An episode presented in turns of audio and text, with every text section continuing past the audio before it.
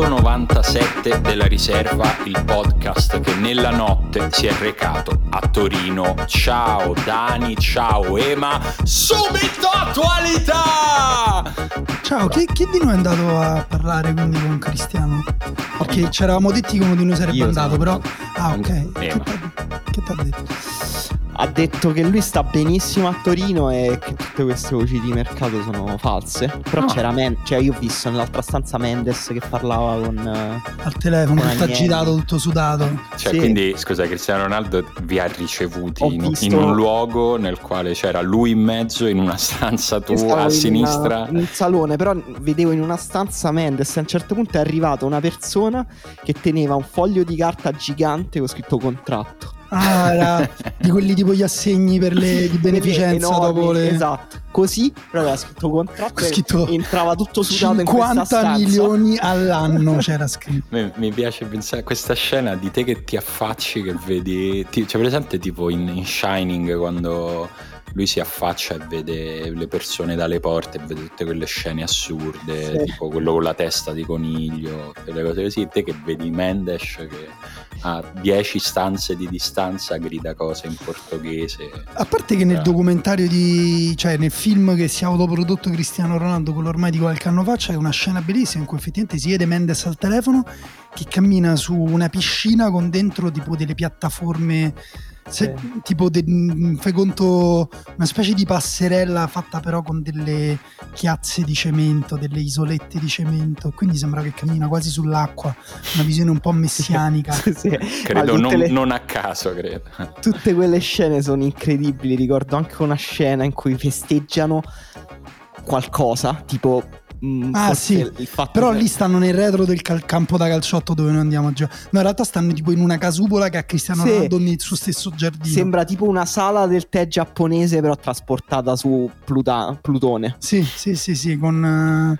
eh, me la ricordo beh, che, che- in cui c'entra solo questo tavolo gigante. E dicono cose tipo: E vai, te l'avevo detto. No, e poi si fanno elogi tipo ti ho sempre voluto Sì, bene, devo sì, tutto esatto. a te, lui no, io devo tutto a te. E Sì, sotto- e mia madre, e mia madre non diciamo nulla su mio fratello, e mio zio. La sagra del cringe, il cringione.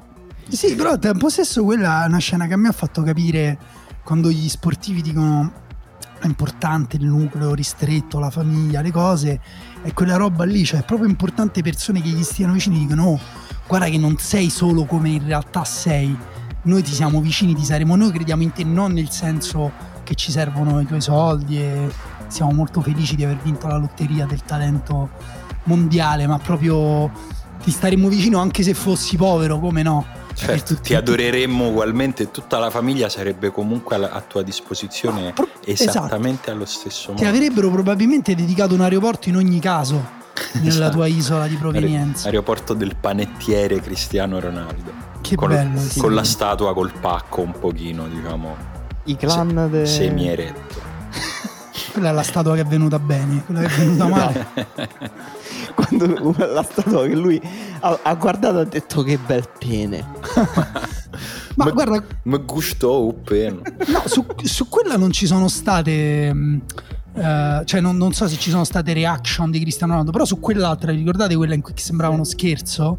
Incredibile. Mi in ricordo lui- che tu te l'hai rimessa come immagine di Facebook, mi faceva molto ridere. Quello è stato uno dei momenti più belli della mia. Stavo in ufficio, forse abbiamo rido- riso due giorni consecutivi. No, era pazzesco. Perché cioè, è che alla persona forse più, più bella, più attenta all'immagine, più specchiante, eh, più specchiata, succeda una cosa del genere, sembra veramente uno scherzo. E tra l'altro la cosa bella è che poi ci fu quella storia lunghissima, l'artista in realtà ci rimase malissimo, andò forse anche in depressione, comunque ha avuto dei problemi, l'ha dovuta rifare, però lui disse che in realtà era venuta così male perché lui l'aveva fatta. Però la famiglia, l'entourage di Cristiano Ronaldo gli ha detto tipo no, fai l'occhio un po' più grande, no, fai quello un po' più così. E poi quando Era- cominci a toccare eh, le cose Però- si rovinano. Sul momento quando l'hanno svelato, cioè per me sveli quella roba, cioè tipo tu tiri giù materialmente il telo che la copre, appena lo vedi fai no, lo devi rimettere su, Sì. terrorizzato, dico, ma che cazzo è? Invece nessuno ha detto niente in quella presentazione. Dovresti fare come hanno fatto a Roma per la targa Azelio Ciampi. Esatto. che, è, Che è rimasta coperta. coperta perché ne sono- all'ultimo esatto perché all'ultimo momento uno ha detto regà eh, abbiamo fatto una cazzata Se ne sono accorti subito lì. No, bello, bello, bello. Come dire, non mi sarei stupito se invece se ne fossero accorti tipo due settimane dopo. Eh, però sì, più o meno così. Comunque ve lo chiedo io seriamente perché la cosa che si sta dicendo in queste ore è Manchester City va dalla Juventus e dice vabbè se avete proprio bisogno che qualcuno vi liberi di questa incombenza economica eh, ce lo prendiamo noi Cristiano Ronaldo. Però loro gli non hanno messo non davanti vi diamo neanche i- gli spicci che abbiamo in tasca. sai che hanno fatto? Hanno messo davanti alla continassa l'adesivo due ragazzi più un furgone 170 euro col numero di telefono però del Manchester City così tu se proprio lo dovete portare via noi veniamo e ce lo portiamo via Con- questo è stato l'approccio del City però la Esatto. Juventus mi sembra allora mm, mettiamo ordine Primo, Ah. quanto è, ver- è verosimile questa Cioè, voi Eh. credete che effettivamente il Manchester City. Cioè, qual Io è? Spiega- no. io, io non le capisco queste dinamiche. Emanuele, tu che sei l'unico esperto di calciomercato di questo, di questo podcast. A me sembra più che Mendes stia cercando di imboccare questa trattativa. Io non penso proprio che Guardiola sia arrivata a una fase così barocca della sua carriera da allenatore in cui ha detto voglio provare ad allenare Cristiano Ronaldo e tutti gli dicono ma è il contrario di tutta la tua ideologia. Appunto. ma tu quindi dici che oggi c'è tipo Guardiola che va in giro e fa: Oh, ma che cazzo ha messo in giro so? Oh, ma che cazzo state a fare? E chiama tipo il presidente del Manchester. Oh, ma non è, non è che state facendo. No, è che penso, penso pure che dall'altra parte, cioè che se Mendes eh, prova in bastina trattativa al Manchester City, non è il Manchester City dica no, vade retro, cioè comunque si fa due calcoli, dice lo prendiamo Cristiano Ronaldo a 30 Ma milioni. questa cosa, quindi adesso mi si è creata questa, con questo Ma canale di questo luce. sto sparando, io non ho nessuna notizia mi- specifica no, perché allora, qualcuno allora. ha chiamato Dario ieri, gli ha mandato un vocale a Dario Saltari. Eh, che è qui vicino a noi ci ha ascolta. mandato un vocale una persona che gli ha chiesto seriamente eh, se aveva informazioni su Kostic. Dario, che gli ha risposto? Lazio. Ho risposto che Kostic è un passo dalla Lazio. Oh, ciao Dario! Ho detto che stava qua vicino, mica mi invento. Però No, scusate, allora, mi si è allora. creato questo collegamento di luce col fatto che in realtà è vero che Guardiola ha già detto praticamente che questo è l'ultimo anno al Manchester City, che Sì. dopo gli piacerebbe fondamentalmente vincere il mondiale con gli Stati Uniti. Sì, ha detto varie cose. Lui quindi vuole chiudere facendo una squadra con, eh, diciamo, in porta un imbianchino, una linea di difesa di quattro clown. Allora, anzitutto probabilmente per il mondiale 2024 eh, gli Stati Uniti rischiano di avere una signora squadra. 26. Cobusio. 24, 26, esatto. Ehm, però no, lui ha detto effettivamente oppure oh, Coppa America, Europeo. Sì, ha detto, ha detto voglio, gio- voglio allenare una squadra per giocare l'Europeo, la Coppa America, la Coppa del Mondo. Facciamo un team Guardiola che gioca tutte queste competizioni. le vuoi. È gioca- mai successo che un allenatore alleni due nazionali contemporaneamente? Perché secondo me col fatto che Mm. effettivamente il tempo c'è, Non lo so. certo non due che io mi ricordi no. diversi, Che la mi tosta. Però allora diciamo che le cose che sappiamo sono che eh, l'insofferenza di Ronaldo è vera, che la Juventus eh, non sarebbe affatto dispiaciuta nel lasciare andare Ronaldo più da un punto di vista A economico-finanziario, B ambientale e solo C tecnico, perché poi Ronaldo è preso solo come giocatore è ancora uno che più o meno tutte le squadre preferiscono averlo che non averlo. Ehm, è vero che da ieri vari operatori di eh, mercato, informatori di mercato, comunque un po' la rilanciano questo interesse. Parliamo sempre di notizie che non sono ufficiali, probabilmente poi è una cosa così in evoluzione che nel momento in cui ci ascolterete già ne saprete più di noi, però stando a quello che sappiamo adesso, comunque continua a rimbalzare l'interesse del, del Manchester City, diamolo per vero, diciamo che è vero, anche perché io lo proverei a prenderlo per vero perché non vedo chi altro possa avere interesse a prendere Cristiano Ronaldo, interesse e possibilità, perché io al Paris Saint Germain non ci credo, sinceramente. Siamo d'accordo? La scartiamo? Beh, allora qui bisogna collegarla all'altra Aspetta, aspetta, aspetta, prima che andiamo sull'altra, Eh. anche al netto di Mbappé, ma cioè, che si mette a fare il Paris Saint Germain? Il cimitero de- del- degli elefanti del 2010? Eh, però- L'avrei, l'avrei capito di più, nel senso sarebbe stata una cosa più in linea con il tentativo del Paris Saint Germain di distruggere il calcio, di creare un incubo che prende vita. Mm. Ma poi per me, cioè, nel senso, nell'ottica in cui tu mi togli uh, Mbappé, che è diciamo giocatore sul mercato interno francese più, più visibile del Paris Saint Germain, insomma, più visibile Beh, sì, la Francia. Forse se, forse se prendono Pogba lo possono sostituire proprio uno a uno, anzi, forse Pogba ha un profilo più tridimensionale e commercialmente secondo me pure più interessante perché Mbappé comunque eh, è, un, mm, è un personaggio un po' per ora ambivalente in Francia eh, però se prendi Cristiano Ronaldo hai fatto veramente il dream team hai fatto una squadra che entra nella storia del calcio se non altro per... oh ti ricordi quella volta in cui il Paris Saint Germain prese Sì. Messi e Cristiano Ronaldo Comunque sì, a livello di immagine, eh sì cioè far giocare Messi e Ronaldo insieme. poi è fa veramente tipo tre partite all'anno insieme eh. Va bene, va bene, allora non lo scartiamo, mi avete convinto, ci potrebbe avere quel senso lì. Però, pensando al Manchester City, allora il City più o meno per tutta l'estate ha provato a prendere Harry Kane. E da ieri è ormai sicuro, ufficiale, che Harry Kane non si muoverà dal Tottenham, lo ha detto lui, lo ha detto il Tottenham, e insomma ormai mi sembra che si siano abbastanza esposti, non mi sembrano scaramucce per alzare il prezzo.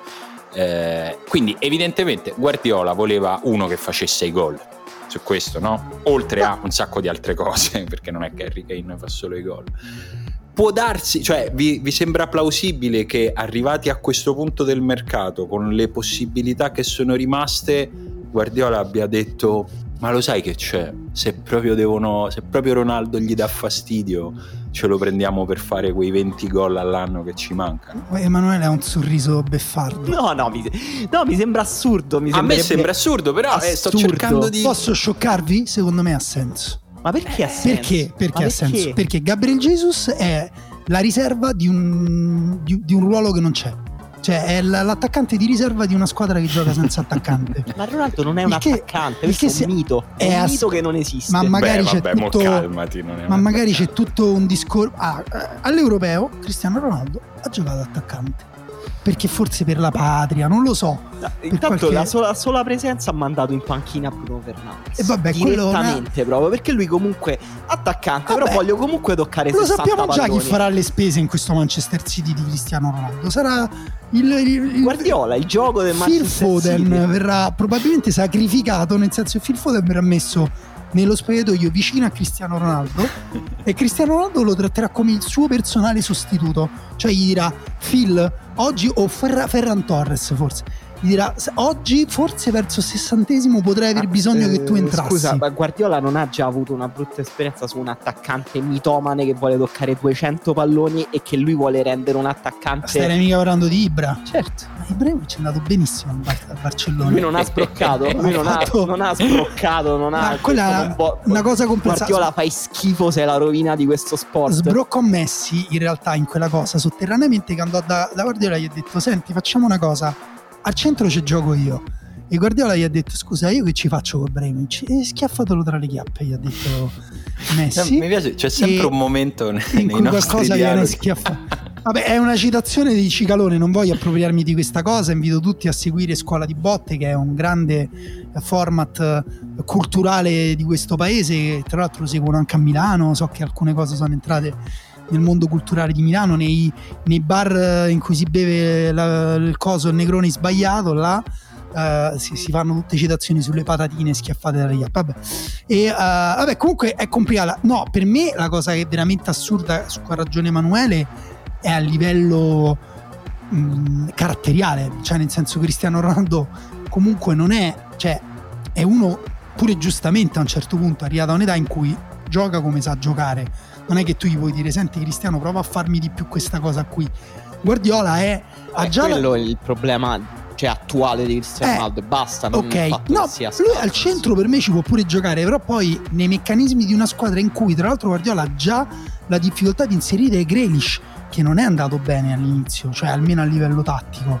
Poi è fortissimo, il Manchester City alcune squadre le rovinerà, le prenderà pallonate eh, come, non lo so, giochi senza frontiere eh, in alcune partite, però a livello tattico non sarà semplicissimo far funzionare tutta quella roba lì. Se funzionasse, il Manchester City potrebbe andare alla grande. Per me potrebbe andare alla grande anche se funzionasse Cristiano Ronaldo in una versione veramente da striker finalizzatore che si concentra sugli ultimi 30 metri e il resto della partita si scaccola. Allora vi voglio chiedere Però- una cosa. Tatticamente, visto quello che ha appena detto Daniele, tatticamente vi fa, cioè, più- avrebbe più senso Ronaldo striker al City o Ronaldo che diciamo colma il vuoto di Mbappé al Paris Saint Germain? Allora, se- secondo me Paris Saint Germain c'è il Praticamente modo in cui ha- giocherà ha lasciato perdere esatto, ogni discorso. esatto, non è, cioè, è Cioè, inutile hanno parlare visto. Pocettino quando gli hanno detto guarda viene anche Ronaldo hanno sentito questo No, secondo Se me Pocettino, Pocettino dice vabbè tanto ormai Sì, cioè, sì. vabbè vabbè vabbè, vabbè, vabbè, No, vabbè fate venire pure Cristiano No, Ronaldo vabbè. perché secondo me Mbappé eh, c'è un problema tanto quanto Cristiano Ronaldo. Io credo che Mbappé se ne voglia andare per mille ragioni, ovviamente. Secondo me fa molto bene, poi ci torniamo. Però una ragione è che comunque, cioè, lì gli tolgono Messi e Neymar, gli tolgono tutte le palle da giocare. E, e se c'è pure Ronaldo è un casino. Però io penso che davvero, cioè, non sto scherzando, cioè, loro non si pongano proprio quel tipo di problema. Perché già no Messi e Neymar in questo momento storico, boh, non ho proprio idea come possano convivere. Al City, come- cioè, se è come dice Daniele, che Ronaldo non tocca palla e sta solo dentro l'area piccola a spingere i cross bassi di Sterling, Esatto. Grealish e Marez. è un, Figurati, è un muretto perfetto. qualificato È un'idea, mi sembra un po' astratta da noi che parliamo al microfono. poi lui fa grandi movimenti il punto è che quei movimenti vanno pure coordinati ai compagni no? non è che quella cosa lì è automatica e, e- Posso dire una cosa che mi è venuta in mente? Eh, entrerebbe nel City una cosa che, che quasi non esiste, che è segnare i gol di testa.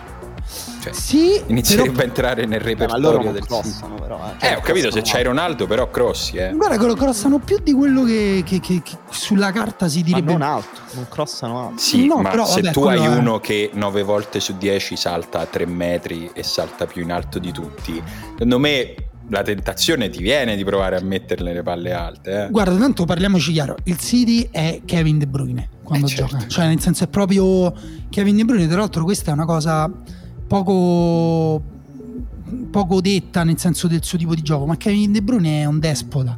Kevin De Bruyne è un dittatore, è uno che quando gioca ti dice a che velocità devi andare, dove devi andare, eh, dove ti se, se tu non ti muovi come vuole lui ti tira la palla forte addosso che tu non la puoi stoppare.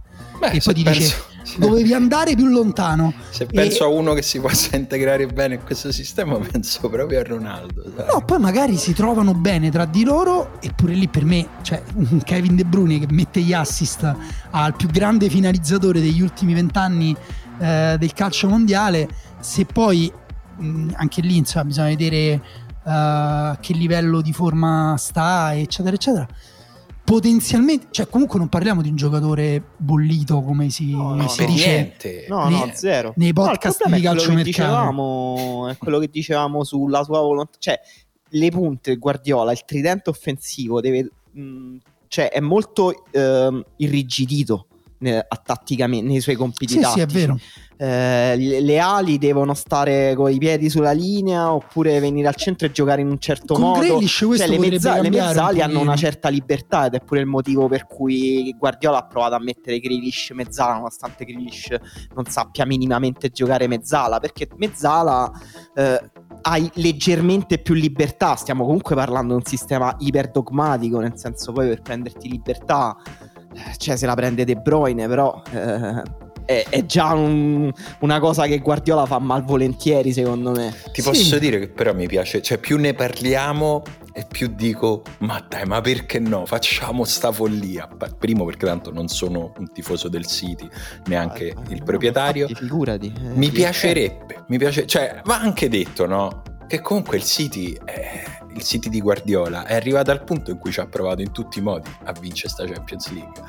Perché non provarne un altro? Cioè, No, però, mm, come dire, se devo proprio parlare di speranza personale, io non, non vorrei mai che Ronaldo se ne andasse via dalla Serie A. Cioè, l'altro giorno non ha giocato, ha giocato un quarto d'ora e ha tirato fuori la storia più interessante di tutta la giornata. Ah, su questo non c'è dubbio, però eh, capisco anche non tanto le sue volontà e la sua insofferenza, ma capisco la necessità della Juve, che è una necessità che si è diciamo palesata in tutta la vicenda Superlega, per prendere l'esempio oh, più visibile. Ma lì, no? lì c'è un altro discorso, che a me in tutta questa storia mi viene in mente cioè, sempre quella questione no, che alcuni dicono, beh, però la Superlega avrebbe reso più competitive le squadre italiane. No, perché comunque dentro la Superlega eh, l'unico sistema di cui si è vagamente accennato per ehm, equilibrare i, rap- i rapporti interni era sostanzialmente una sorta di financial fair play che non era specificato.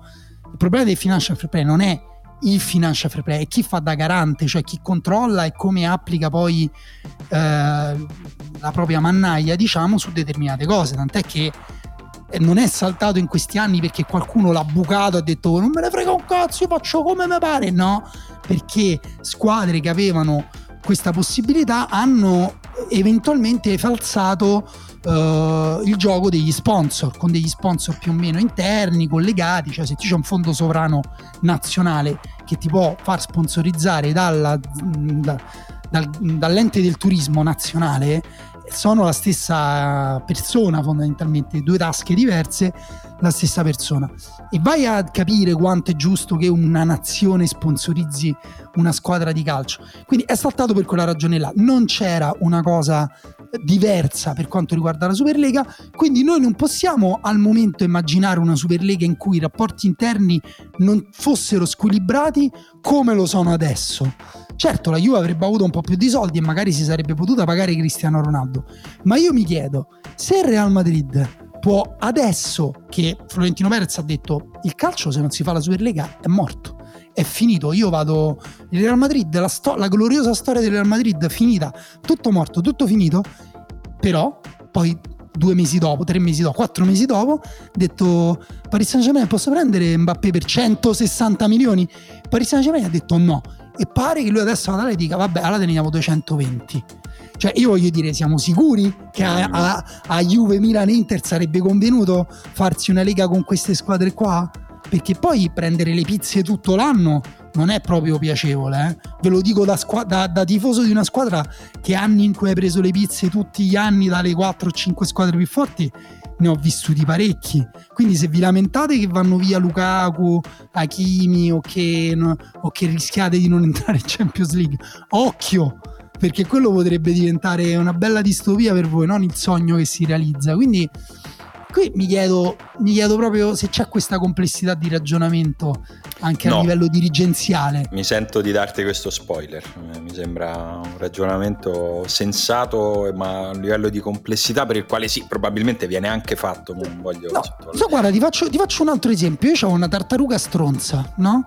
Uh, de, nel mio acquarietto, che ha mozzicato l'altra mia tartaruga che invece era buona. Se quella tartaruga stronza tu la metti eh, con altre tartarughe stronze in un, um, in un laghetto e quella è più piccola, eh, quella fa una brutta fine, no? Se tu prendi uno squalo piccolo e lo metti in una vasca con altri squali più grandi, eh, quello squalo dice sì, ma io sono uno squalo, eh, ma quelli sono squali più grossi, no? Mi segui? Sì, Come sì. metafora animalesca. Metafora naturalista. Sì, a me questa mossa del, del, Real Madrid eh, è arrivata un po' dal nulla, sembra proprio segnare la fine dei soldi come entità fisica, come, come, come costrutto ah, razionale di qualche tipo. Mi danno un pagherò. Non, non lo so. Lui non, ha detto, non... certo, vediamo 200 milioni in bitcoin. Eh? Come non ho capito che hai detto dopo, no, vediamo 200 milioni in bitcoin. Guarda, stanno arrivando i server, stiamo per minarli. Esatto. Jacopo Genovese, nostro grande ascoltatore, ha messo su Twitter un meme bellissimo riguardo questa vicenda Real Madrid Superlega e quel vecchio che, che vicino alla macchina ha davanti un rapinatore con un coltello e il vecchio che dice colla doctor, chiami un dottore e poi c'è il meme dopo di lui che tira fuori la pistola e dice but not for me esatto sì molto bello. Sì, no, non l'ho capito, cioè non lo capisco neanche io. Cioè, è inutile che provo a fare finta di capirlo. Non, se, non avrei mai immaginato che in questa sessione, non dico in questo da qui a un anno, che in questa sessione eh, Real Madrid potesse pensare di fare di fare questa offerta e mi ha ugualmente sorpreso il fatto che così apertamente il Paris Saint Germain e Leonardo, eh, cioè il Paris Saint Germain nella persona di Leonardo abbia detto eh oh, se vuole andare va però serve l'offerta giusta. Questa è diciamo la, la, la sintesi. Eh, non me l'aspettavo. E magari invece loro sì. Eh, parlavo ieri con un mio amico che diceva forse quando il presidente del Paris Saint Germain alla conferenza di presentazione di Messi diceva non vi preoccupate che è sostenibile non vi preoccupate intendeva questo cioè sapeva che si sarebbe resa sostenibile con l'uscita di, di Mbappé non lo so. Ma, non so perché in realtà il problema di Messi è lo stipendio, nel senso...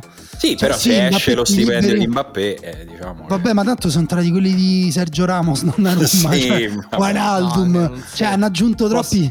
No, ma poi vabbè, stiamo parlando di squadre in cui pure il magazziniere prende 12 milioni di euro l'anno. sì, ma, sì. No, la cosa che volevo chiedervi, cioè per me la cosa che risulta proprio più assurda in assoluto è che il Real Madrid non so quanto alla fine, secondo me alla fine andrà Mbappé al Real sì, Madrid. anche non, secondo me. E non so alla fine quanto il Real Madrid pagherà, però diciamo non meno di 160 milioni di euro. Diciamo, sì, sì, ma mettiamo è, là, è un non meno di quella cifra. Che già sopra i 100 è un discorso che già è ugualmente insensato e incomprensibile. Sì. Siamo, la, il fattore di cui non abbiamo ancora parlato è che Mbappé ha un anno rimasto di contratto. cioè, tu fra un anno lo prendi gratis. Stai pagando un anno di Mbappé, quindi diciamo almeno 160 milioni di euro. No, questo uh, a credere fondamentalmente a quello che dice Leonardo, anche se mi viene da dire perché dovrebbe mentire. Perché a credere... Eh, perché è Leonardo che l'ha detto, no? Questa, cioè, No, che lui che Real Madrid abbia fatto l'offerta. Abbia... No, no, che, le, che ah, no. Madrid abbia fatto l'offerta. Credo anche lato Madrid sia praticamente stata, non dico ufficializzata, ma ormai se ne parla come una cosa. No, sicura. perché poi la, l'altro lato del contesto invece è il Barcellona che effettivamente la porta ha detto serviranno almeno un paio d'anni per speriamo che tra un paio d'anni riusciamo a, liqui- a riequilibrare le cose e negli occhi dei tifosi del Barcellona tipo Daniele Merrone hanno visto due anni di Bright White tipo di Flash. Quando chiudi gli occhi sulle pareti interne delle palpebre si proietta l'immagine di Bright White con tutte voci con tutti i suoni. Oh my god! Così no è vero che la situazione del Barcellona è più fuori con cioè a livello di conti c'erano 427 milioni di euro di debiti non, non ho sparato una cifra a caso è letteralmente quella cifra là. Quindi sì sembrava peggiore però cioè, vabbè, ormai stiamo parlando. Cioè, non mi, stiamo parlando di una cosa. Siamo in un altro pianeta, in un altro regno. Esistono altre dinamiche. Non, non sì, capisco. Sì, no. Io ricordo. Cioè, adesso non per fare sempre tornare sempre autoreferenziali, però mi ricordo quando la Roma si diceva la Roma deve a 50 milioni di euro di debiti, io cioè me li sento addosso io quei 50 milioni di euro. Volevi metterci 10 euro per contribuire. Emanuele pensa, e mo dove li trovo 50 milioni? per salvare esatto. la mia Roma. Forse posso chiedere a mia madre. a colletta del Sistina. E invece. no, e poi erano blu che è la cosa erano... che hanno letteralmente fatto i tifosi dell'Inter. Eh, un pochino sì, quasi. È una cosa che, che stanno Però la Roma poi quell'estate là doveva vendere tutti, cioè doveva prendere tutti i suoi migliori eh, giocatori di calcio e darli ad altre squadre ai prezzi che decidevano le altre squadre. Adesso quel, quel, sistema lì mi sembra finito, cioè non esiste più questo vincolo, cioè i soldi non li senti più come una cosa pesante materiale. No, no. Per, per, per, alcune sì, per alcune squadre allora, in realtà. Ti, ti ricordo comunque che insomma la maggior parte ormai delle sponsorizzazioni nel calcio sono veramente di criptovalute, quindi i soldi non sono più una cosa eh, fisica. Vi consiglio un romanzo. Le, le, criptovalute pagano in criptovalute oppure... No, credo pagano... che paghino in soldi. Credo che i club ancora gradiscano i, i cari, vecchi, antichi soldi. Poi magari con delle forme di partnership, magari una piccola parte, ci sono delle ibridazioni, delle... però credo che prevalentemente soldi, ecco. Sì, vi consiglio un libro di Recuperati, di Gianluigi Recuperati, si chiama Il mio regno è nell'aria, che parla della consistenza fisica dei soldi.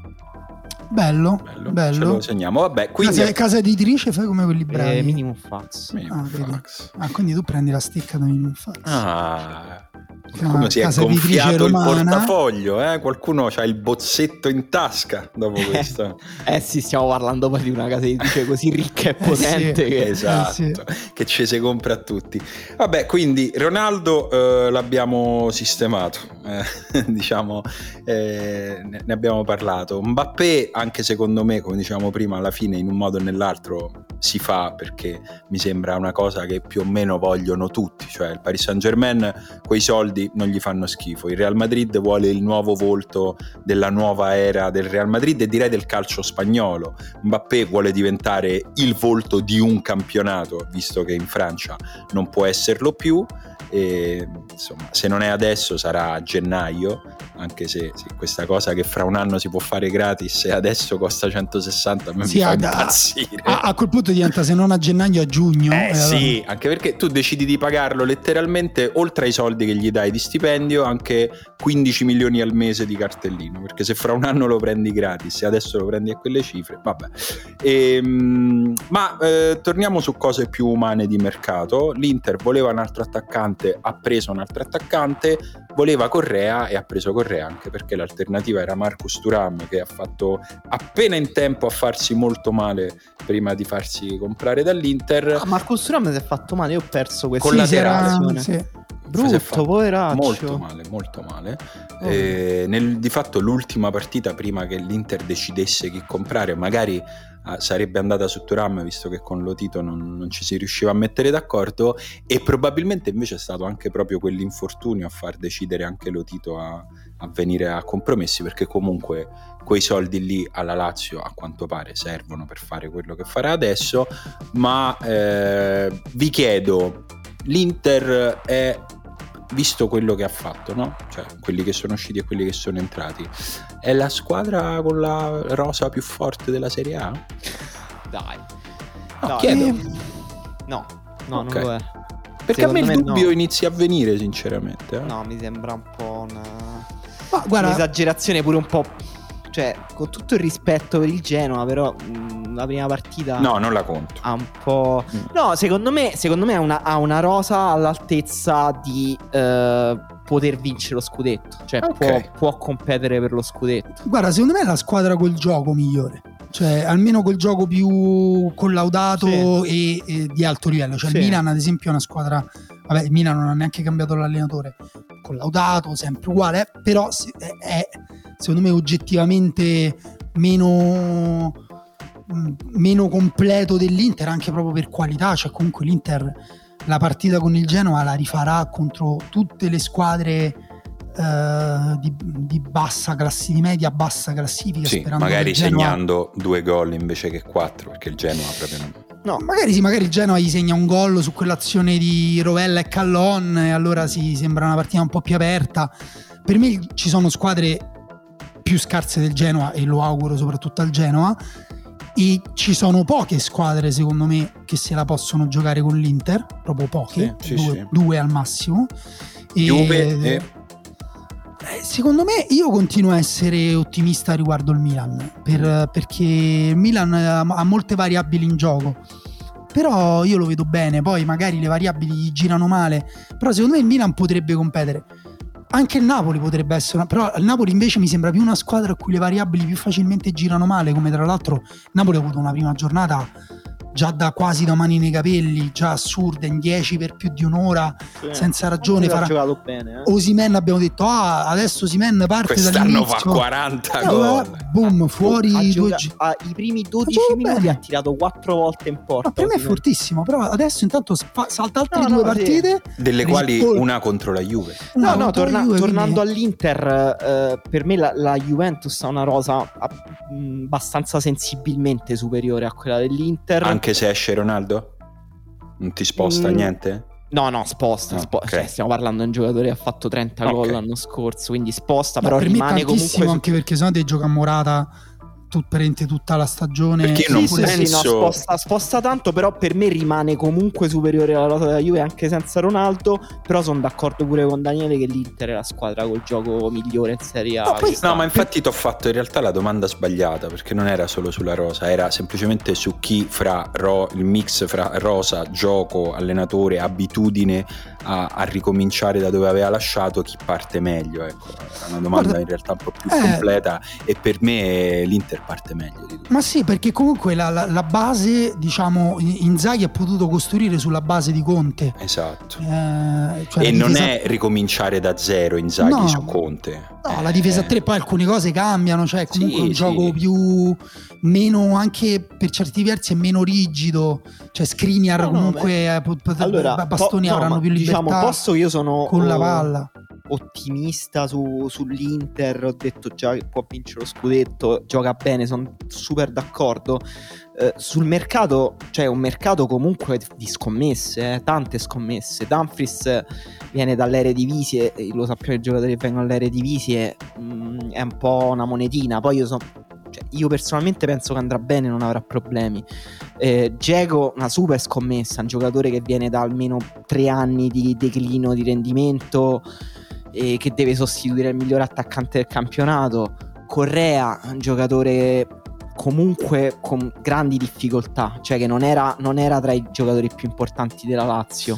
No, E- è, è vero che Ed non è hanno un altro giocatore che per me ha senso aver preso, eh. per me l'hanno pagato un po' troppo, però sti cazzi, cioè ragionare pure su quanto una squadra paga chi, sti cazzi, E- però è un acquisto molto interessante, però è un acquisto pure quello una scommessa, cioè Correa per rendere bene l'Inter deve alzare il rendimento, non può giocare come giocava nella Lazio. Per me l'Inter mh, farà ruotare e può trovare il corrispettivo di Lukaku, cioè un giocatore che ti segna tutti i gol importanti che ti deve segnare con una buona spalla come Lukaku, lo può trovare nel, nel far- nel- nel- ruotare e nel far venire fuori vari giocatori in vari momenti.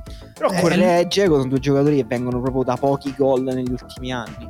Eh, però pochi lui, pochi Geco, pochi Lautaro, pochi Cialanoglu, pochi Sensi diventano Eh. tanti gol. Eh, cioè, e se tu giochi con un gioco eh, che riesce a schiacciare molte squadre nella loro tre quarti, a portare tanti uomini in avanti e poi, poi c'hai eh, i migliori saltatori di testa del campionato, perché io quando ho visto sui calci d'angolo, quando vedevo Skriniar, De Vrij, eh, Bastoni, Pure Geco, Lautaro, ho detto che Genova si deve far segno della croce perché prima poi infatti è arrivato il gol di Sì, Skriniar poi c'è Noglu che batte. con Cialanoglu che, che, batte che- eh, esatto Correa pure batte, batte bene o comunque è un giocatore che, che gioca l'ultimo passaggio Sì. molto bene quindi Ma sai, per me il punto è che Barella Barella che ha una presenza in area pazzesca Sensi scusa Simo No, no, niente, che l'Inter eh, quasi sicuramente, anzi mi espongo, sicuramente segnerà meno gol dell'anno scorso, perché non riuscirà a rimpiazzare tutti i gol di Lukaku, ma il punto è che un campionato si può vincere facendo meno gol. L'anno scorso l'Inter ha fatto, me lo stavo vedendo mentre parlavate, ha fatto 89 gol, ok? E ne ha subiti... mm, ho ricambiato pagina, una 50, no 35 che cinquantina. Eh, 89 gol sono tanti e non servono. La Juve l'anno prima ha vinto un campionato facendone 76. L'anno prima ancora l'ha vinto facendone 70, cioè non servono per forza 90 gol all'anno, 85 gol all'anno per vincere uno scudetto. Se, se porti la quota già fra i 70 e i 75 e continui ad avere una difesa solida, come l'Inter può avere, eh, ti può bastare. Deve solo trovare un modo un po' diverso di arrivarci. l'Inter questo- ce, l'avrà eh, allora va detta un- una cosa interessante secondo me è che Conte se vi ricordate lo scorso anno iniziò con eh, i giornali che gridavano ai problemi difensivi dell'Inter. "Ah, che succede all'Inter di Conte? Ah, prende troppi gol eh", perché aveva alzato il gioco vi ricordate pressing ultra offensivo Mhm. e aveva provato a rendere la sua squadra più eh, guarda uso una parola che non condivido però europea per capirci. Cioè a, a lima- ad aggiungere anche un aspetto eh, che non aveva prima. Marcia indietro difesa un po' più prudente possesso conservativo della palla Scusa, marcia indietro arriva correggimi se sbaglio, dopo l'eliminazione in Champions? Cioè lui Mm. prova questa cosa per aggredire la Champions e poi... No, No. no, no, arriva prima, arriva molto prima, adesso te lo dico. Arriva Eh, non a Champions, eh, diciamo, do- eh, con l'eliminazione ufficiale, però dopo una sconfitta Già compromessa. in Champions che aveva compromesso la qualificazione. Sì, mh, guarda, arriva, da- sto leggendo, c'è un articolo bello di eh, Alfredo Giacobbe che si chiama Come Conte ha aggiustato la difesa dell'Inter sull'ultimo uomo che riguarda eh, lo scorso, mh, lo scorso pro- la, scorsa stagione. E, e io invece avevo fatto un problema che avevo fatto un articolo che parlava dei problemi a novembre ed è poco dopo il mio articolo in una partita precisa che però forse Sassuolo Sassuolo è la prima in cui l'Inter ha cambiato Eh. modulo, in cui ha ribaltato il triangolo di centrocampo, ha giocato più bassa. esatto Sassuolo ha fatto tanto possesso, l'Inter però ha creato tanto offensivamente pure. quindi di- dipende un po' da, da come eh, da come Inzaghi interpreterà la fase difensiva che effettivamente con il Genoa abbiamo visto poco a parte le transizioni difensive e un paio se ne sono prese eh, di transizione appunto c'è quella in cui Rovella fa una grande azione e Callon eh, a- alla fine incrocia il tiro in maniera un po' debole. Eh, però eh, succede eh, sia appunto a novembre e 28 novembre quindi è Sassuolo Inter. Eh, quindi bisognerà un po' vedere come Inzaghi interpreterà la fase difensiva però la Lazio se vogliamo guardare la Lazio Inzaghi aveva una buona fase difensiva Super. Eh, Sì, quindi sì, non è super. che non è che è un quello- allenatore un allenatore fragile No, no, infatti. Inzaghi per me è la miglior presa che ha fatto l'Inter in questo mercato più di tutti i giocatori che hanno comprato. Eh, cioè, figure, non è che ci voleva un genio a prendere Inzaghi. Inzaghi è uno dei migliori allenatori in Serie A da anni. No, però, c'è Però voluta, è c'è voluta anche cioè, quello è una... Cioè, nel senso, l'Inter ha lottato per averlo, ricordiamolo che c'è stata un- una notte nella quale lo ha strappato alla Lazio. Cioè, eh, mh, non era facile pensarlo, ma non è stato facile averlo. E sì. L'Inter eh, l'ha fatto in un modo che poi fronte Lazio è stato reputato anche scorretto, anche diciamo giustamente, lo capisco che poi i, tifosi in quel momento si sono molto arrabbiati, dopodiché si sono anche ampiamente consolati perché comunque la Lazio si ritrova con un allenatore che è un allenatore importante. Sì, vediamo. Io sono molto curioso di Correa perché è un giocatore, secondo me, fenomenale. È uno di quei giocatori che ogni anno io dico questo è il suo anno perché dico è troppo forte, non può non esplodere. Che era la stessa cosa che dicevo per Muriel. Muriel poi è esploso nel momento in cui forse avevo proprio completamente sì perso avevamo le tutti speranze. perso le speranze Ehm, No, per me, eh, ripeto, mh, sì, ovviamente Correa passa da una situazione in cui anche la Lazio è diventato titolare nel tempo, ma non è mai stato un giocatore importante, veramente importante. Quindi deve, deve diventare un giocatore più importante in una squadra che ha tanti giocatori importanti. Quindi mh, mh, per me ci metterà un po'. Ecco, mi chiedo se l'Inter non avrebbe effettivamente dovuto puntare su un giocatore tipo Muriel, perché Muriel noi ci siamo detti l'altra volta, ah chissà se ripeterà la stagione. Ha iniziato con un, con un gol Che cazzo di gol che ha fatto? con un gol che tipo eh, lo, fa, lo fa un giocatore e dice va bene adesso faccio gol così intanto iniziamo 1-0 prende Una palla la porta indietro una bomba, bomba pazzesca sul primo palo, cioè proprio imprevedibile, si vede proprio il portiere che ci rimane male. Sì, il esatto. portiere che dice "Ah, ma, ma potevi tirare questa cosa? Io non l'avevo messa". eh." sì, il portiere che dicevo ma stiamo agosto ma che cazzo piano. Eh. Piano. E sì, Atalanta che forse fra le squadre che possono ambire ad un posto in Champions, eh, quella che ha iniziato in modo un po' meno convincente, comunque vincendo, eh, ma ecco, il meno convincente dell'Atalanta è quello. Per quanto si possa provare a interpretare qualcosa delle prime giornate, che secondo me è davvero poco, cioè questo va, va detto che secondo me la prima idea compiuta ce la faremo fra due settimane, cioè dopo la prima partita dopo la sosta. È- la prima partita sulla quale secondo me sarà serio provare a cercare di capire che strada stanno prendendo le squadre, però insomma adesso queste abbiamo visto di partite e di queste, di queste parliamo, Atalanta forse ancora un pochino indietro, no? non so se ci avete avuto. Io la cosa che, che mi sento già di dire è che sarà un incubo per chiunque affrontare il Torino quest'anno. Ehi, Cioè, ho ti visto il To- esponi? Ho visto il Torino già bello in modalità guerra apocalittica di Juric. Guarda, devo dire, più che altro i tifosi del Torino depressi da anni, a me devo dire è piaciuta proprio pure la risposta del pubblico. Vero. Sono andati sotto, li hanno... È finito il primo tempo, hanno applaudito. Perché mi sa che erano anni che non vedevano una squadra viva.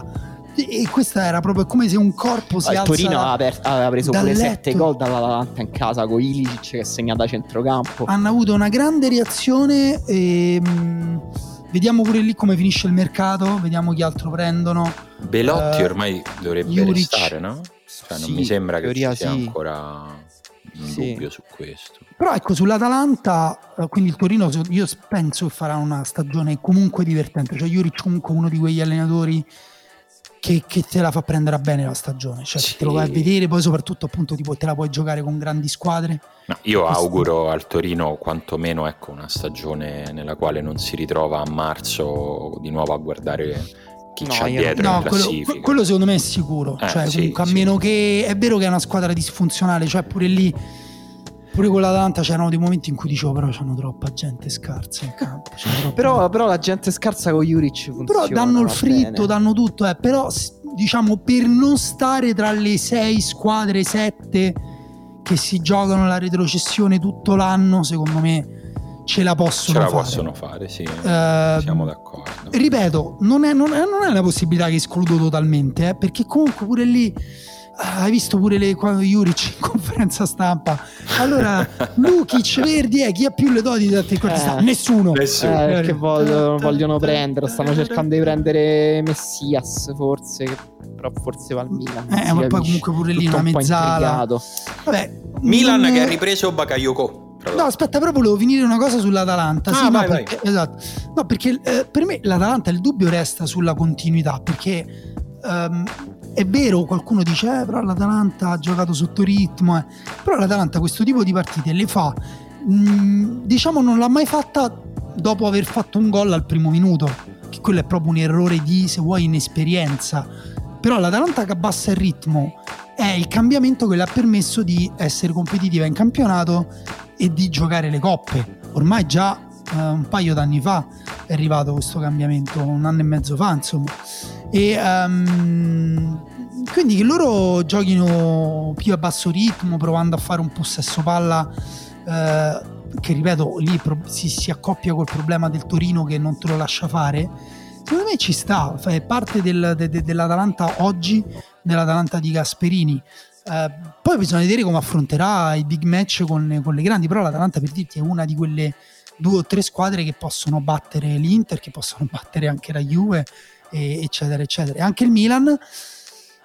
Milan che eh, ci sono due modi di vedere la partita con la Samp, perché comunque è vero che la Samp era con tanti infortunati, è una squadra anche qui tifosi disperati, tifosi iperdepressi e tra quelle 6 o 7 squadre che possono rischiare di giocarsi la stagione con eh, i, i carboni ardenti sotto i piedi, io ci metto pure la Samp purtroppo invece. Sì. Possi- potrebbe finire in, in quel modo là. E può finirci il Bologna? Secondo voi?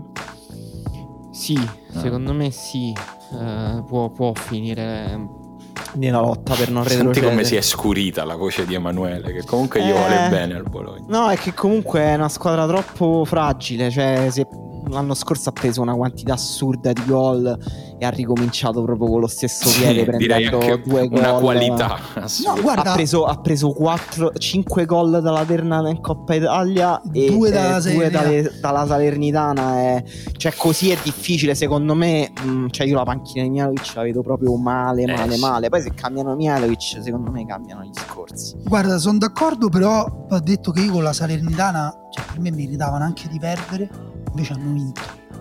Stato... Vabbè, c'era, c'era una, una differenza di qualità dell'11 spaventosa la Salernitana. Cioè, ora veramente tutto il rispetto per i tifosi della Salernitana, però quella squadra là per me non, non è neanche da parte alta della Serie B. Eh.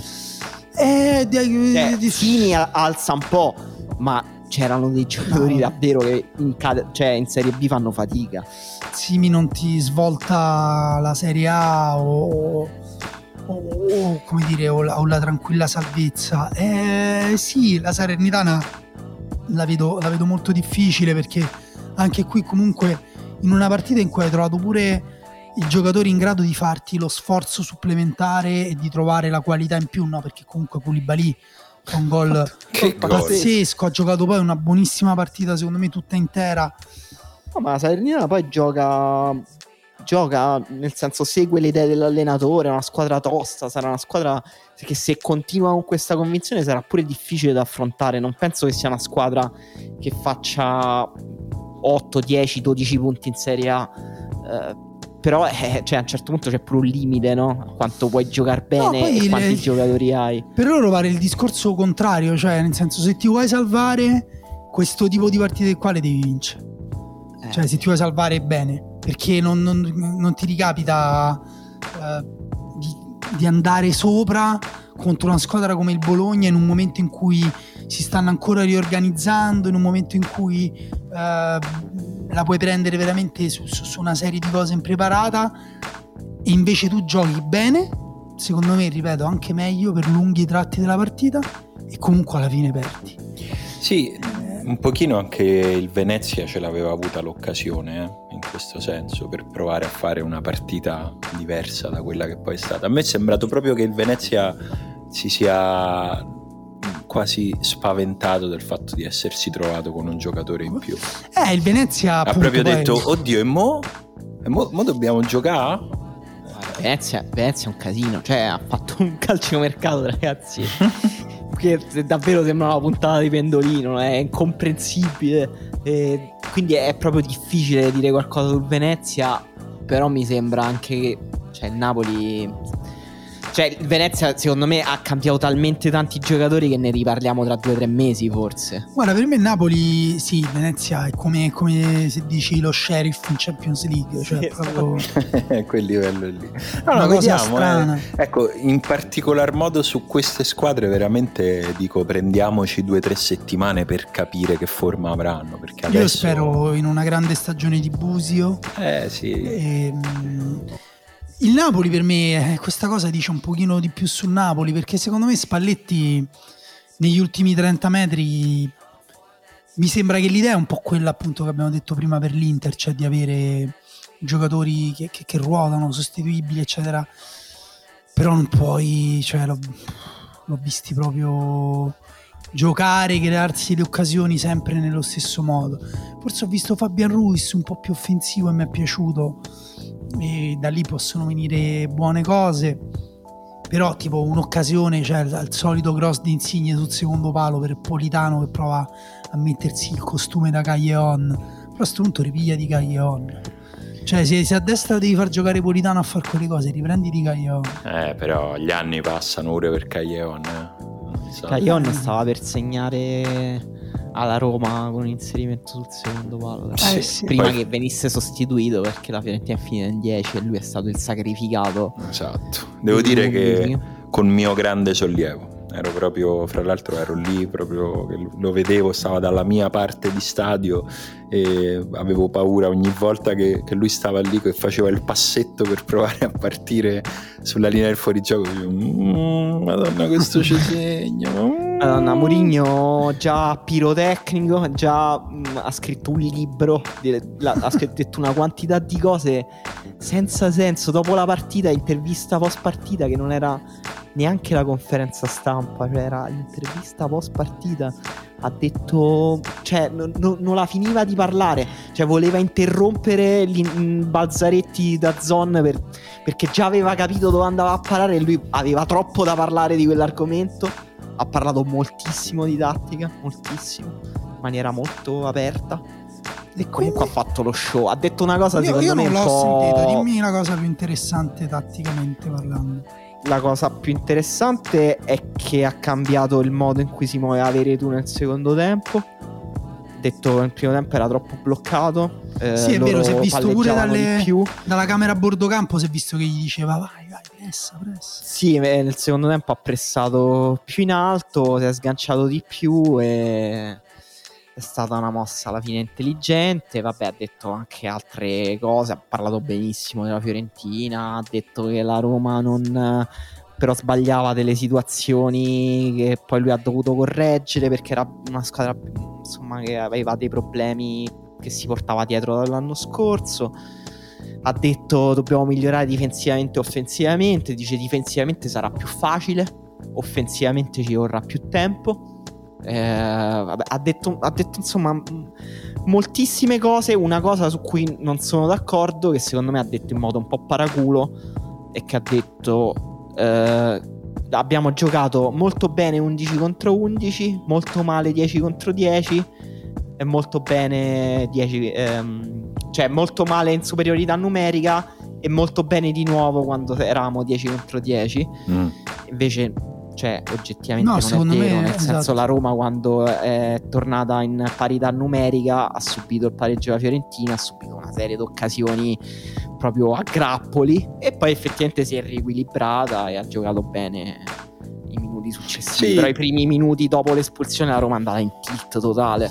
Sì, il secondo tempo è cambiato qualcosa proprio nei giocatori, secondo me è cambiato qualcosa anche nella Fiorentina, ha tolto L'italiano ha tolto Malè, ha messo Castrovilli, Malè che aveva perso un pallone, sembrava, è vero che a un certo punto sembrava un po' uh, spaesato, Borghi su Dazzone ha detto eh, si vede che la distanza tra la Serie B e la Serie A va colmata, secondo me è una frase troppo cattiva da dire su un giocatore che ha delle qualità, ripeto, per me da nazionale. Ce le ha. Ce e, e per me ha sbagliato anche Italiano a toglierlo, ha messo Castrovilli che boh, magari eh, avrà sbagliato meno sulle cose, però è un caos totale. La Fiorentina a un certo punto avrà fatto boh, forse 5 cross consecutivi da sinistra di Biraghi. A un certo punto sembrava potesse giocare solo così, solo con Biraghi che crossava per i tagli di Nico Gonzalez, che a un certo punto per poco non ci fanno gol perché con la spizzata la palla arriva a Vlaovic che si gira su Vigna che difensivamente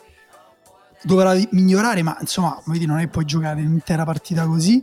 Quindi per me pure la Fiorentina ha contribuito un pochino a far ritornare la Roma in partita e poi è venuto fuori Veretù con, con gli inserimenti, ma è venuto fuori pure il fatto che la Roma ha preso due attaccanti autosufficienti, nel senso Geco faceva benissimo ma a livello da museo, cioè da storia del calcio, museo della storia del calcio, gli stop di petto, alcune palle riciclate da Geco, ci vogliono le sue gif.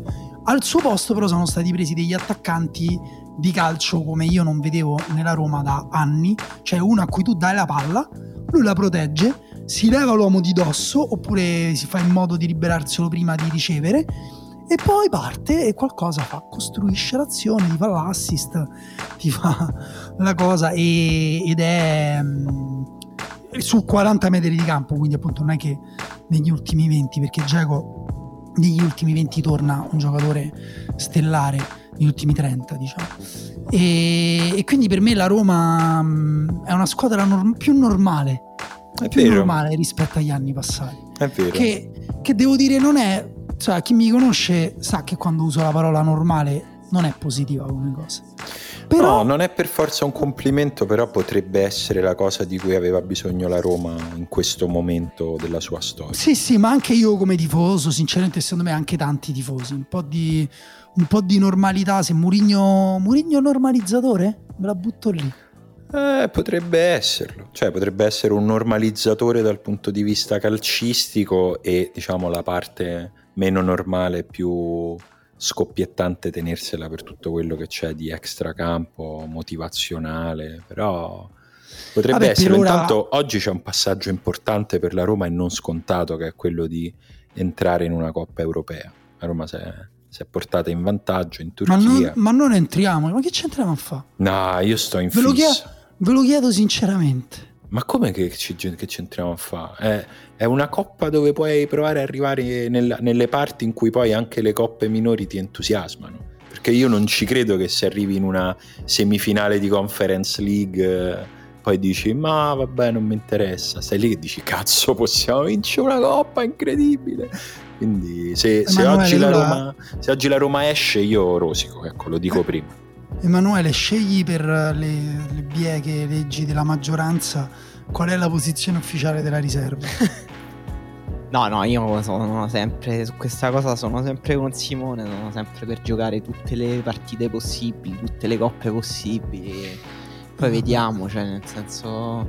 le- questa è una, una società che ha bisogno di vincere trofei, non vince trofei da più di dieci anni.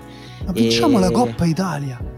No, Vabbè, no, no, Coppa no, no, per Italia. me, no, per me cioè, non c'è proprio paragone. La Coppa? Italia, figurati, me la prendo, va benissimo, però è davvero uno dei peggiori trofei del calcio, proprio in generale. No, E- io non sono d'accordo. A me la Coppa Italia mi, mi entusiasmerebbe. No, però l'idea di andare a giocare la prima finale della storia di una Coppa, cioè di, ess- di- di- essere. Tu pensa se vinci questa Coppa, sei per sempre il primo di questa Coppa. Cioè, sei Yuri Gagarin della Conference League. Ma vi devo, ri- vi devo ricordare la stella. Me la devo proprio ricordare io questa no, stella. no, no, no, no. Ma- Coppa Italia. Eh, Ma, ma- ma io, poi io la cancellerei la Coppa Italia, forse cancellerei proprio la competizione della Coppa Italia. vabbè, va, vabbè. Ma tu te guardi la Conference League io... E, e volevo tornare un attimo indietro perché prima abbiamo accennato il Milan Mm, abbiamo detto due cosette sul Milan però il Milan si è ritrovato eh, cioè, ha giocato con titolare Brain Diaz a tre quarti che ha giocato un'ottima partita si può dire Ehm, non è ancora tornato il suo oggettivamente miglior giocatore offensivo mh, mh, a dispetto della- dell'anagrafe deve ancora ha preso Bakayoko ha preso Pellegri che comunque Pellegri cioè voglio dire noi possiamo dire beh però ha giocato loro qualcosa in più di noi sapranno secondo voi no?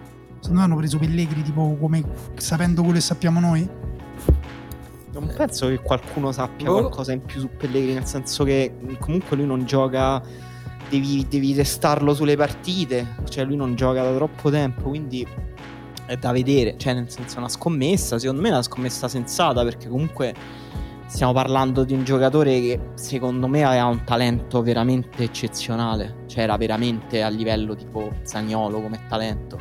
Quindi fanno bene per me a puntarci, a prenderlo e a vedere. Forse Certo, è un po' strano che, soprattutto se eh, loro vogliono giocare con due punte, strano che hai tre giocatori poco affidabili fisicamente, Giroud, Ibra e Pellegri.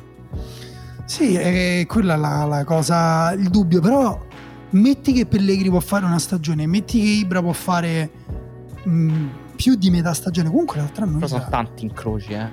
Così. Beh, però tanti incroci positivi, cioè nel senso tante cose normali. Diciamo, cioè Ibrahimovic si è fatto male all'altro ginocchio in- nella parte finale della stagione è, è una cosa eccezionale, diciamo, non è una cosa normale. Giroud è integro, eh, ha toccato pochi palloni nella prima partita, ok, però è vero pure che eh, il Milan deve sfruttarlo soprattutto negli ultimi metri e se riesce a risalire il campo senza Giroud per me va benissimo così e boh non lo so voi, voi continuate ad essere un po' mh, dubbiosi su questo Milan non, non me lo, lo- lo piazzate più per la, per la Champions che per vincere qualcosa Sì. in più lo piazzo Eh. ancora più lì. Però ho detto, sono impressioni di agosto. Non me la sento di essere definitivo su questo, sinceramente. E vabbè allora chi avete visto voi invece che, può, che, che vi ha stupito a me lo Spezia Eh... Sì, sì, lo Spezia sì. Non so, stavo pensando mentre dicevi lo Spezia a qualcun altro che mi aveva stupito in positivo. Vabbè, il Torino l'abbiamo detto. Torino abbiamo detto, la Fiorentina abbiamo parlato. Fiorentina, però Fiorentina. secondo me. sì, Fiorentina, bene, la Fiorentina ha preso anche- confermato le impressioni che pure noi dicevamo. Sì, no? più Cioè che- Torreira. S- s- Sì, sì, Torreira pure un'altra scommessa, però giusta. Eh, Bella, una scommessa che divertente. secondo me livello giusto per la Fiorentina, cioè un giusto livello di rischio. Eh, fa bene la Fiorentina a prendersi a fare questa scommessa. E ho visto bene anche. Diciamo bene e male. Lazio-Empoli è Eh. stata una partita strana. Non Sì. ne abbiamo parlato. Però è stata una partita che ha mostrato lati eh, luminosi e oscuri di tutte e due le squadre. Nel senso, ah, l'Empoli, l'Empoli grande c'è, eh. brillantezza offensiva di tutte e due. E l'Empoli comunque ha creato moltissimo il primo, i primi 20 minuti, sfruttando una fragilità della Lazio nelle distanze, nella copertura del campo lungo evidente, ma anche normale secondo me, nel senso che devono proprio co- completamente switchare mentalità rispetto all'anno scorso. Non è sicuro che abbiano i giocatori per farlo, però... Eh, però può solo migliorare secondo me da, dal punto di vista della solidità difensiva. Quella è la cosa che Sarri diciamo ci mette di più a aggiustare però di solito aggiusta. Cioè Sarri comunque è molto solido da quel punto di vista e l'Empoli bene offensivamente male difensivamente pure l'Empoli comunque ha concesso tantissimo. Lazio alla fine ha vinto meritatamente però è stata una partita divertente tra due delle squadre secondo me due tra le poche squadre con una vera mentalità offensiva quest'anno. Sì, è vero, per me la Lazio è avanti rispetto a come mi sarei aspettato di trovarla. Pedro si è inserito benissimo, l'avevamo detto che Sì, insomma se che, il dubbio anche lì riguarda la tenuta fisica, cioè quante partite potrà garantire perché appunto adesso poi c'è proprio numericamente un giocatore in meno su cui contare. C'è, c'è Andrea And, And- Under, come si chiama? Under o Andre Anderson? Andrea Anderson Andre Anderson che insomma anche lui è il terzo Anderson della Lazio Eh, però lui è quello che potrebbe fare il salto, no? Diciamo. No, non lo so non lo so finora non, non sembra la sua carriera proprio quella di un No, vabbè, la Lazio sta- si sta muovendo sul calciomercato. Hanno preso comunque in questa settimana Basic dal Bordeaux. Che comunque eh, la Lazio ha cominciato a Pacro titolare. Questa cosa non penso succederà mai più. No, quest'anno. credo di no. No, non c'era E- Luis Alberto. E potrebbero prendere anche Kostic. Mm, Qualcosina comunque manca come esterno. Cioè, Felipe Anderson. Eh, Per me Mm. pure quella è una scommessa interessante. Però devi avere qualcuno pure di più solido. Sì, nel secondo tempo sono Zaccagni. entrati. Beh, Eh, vabbè. Zaccagni sarebbe un Zaccagni upgrade. a Lazio sarebbe pazzesco. incredibile. Ma se ne parla, fa sto- Ma, che- Eh, ma questo è farebbero un terrorismo. grandissimo acquisto. Ma no, ma no, no, tro- no, no, Zaccagni no, per Zaccagni, piacere no. ma no, ma no. Zaccagni, Milinkovic, Luis Alberto. No, per piacere, no, no, no, abbastanza no, no, agevolmente dai, no. terza o quarta. Io ho No, rovinato la giornata a È stato forse il giocatore, se guardate la Eh, chat sì. dell'ultimo uomo, di, che più volte ha scritto Oh, ma quanto è forte Zaccagni No, mentre questa, questa giornata MVP di questa giornata Zaccagni.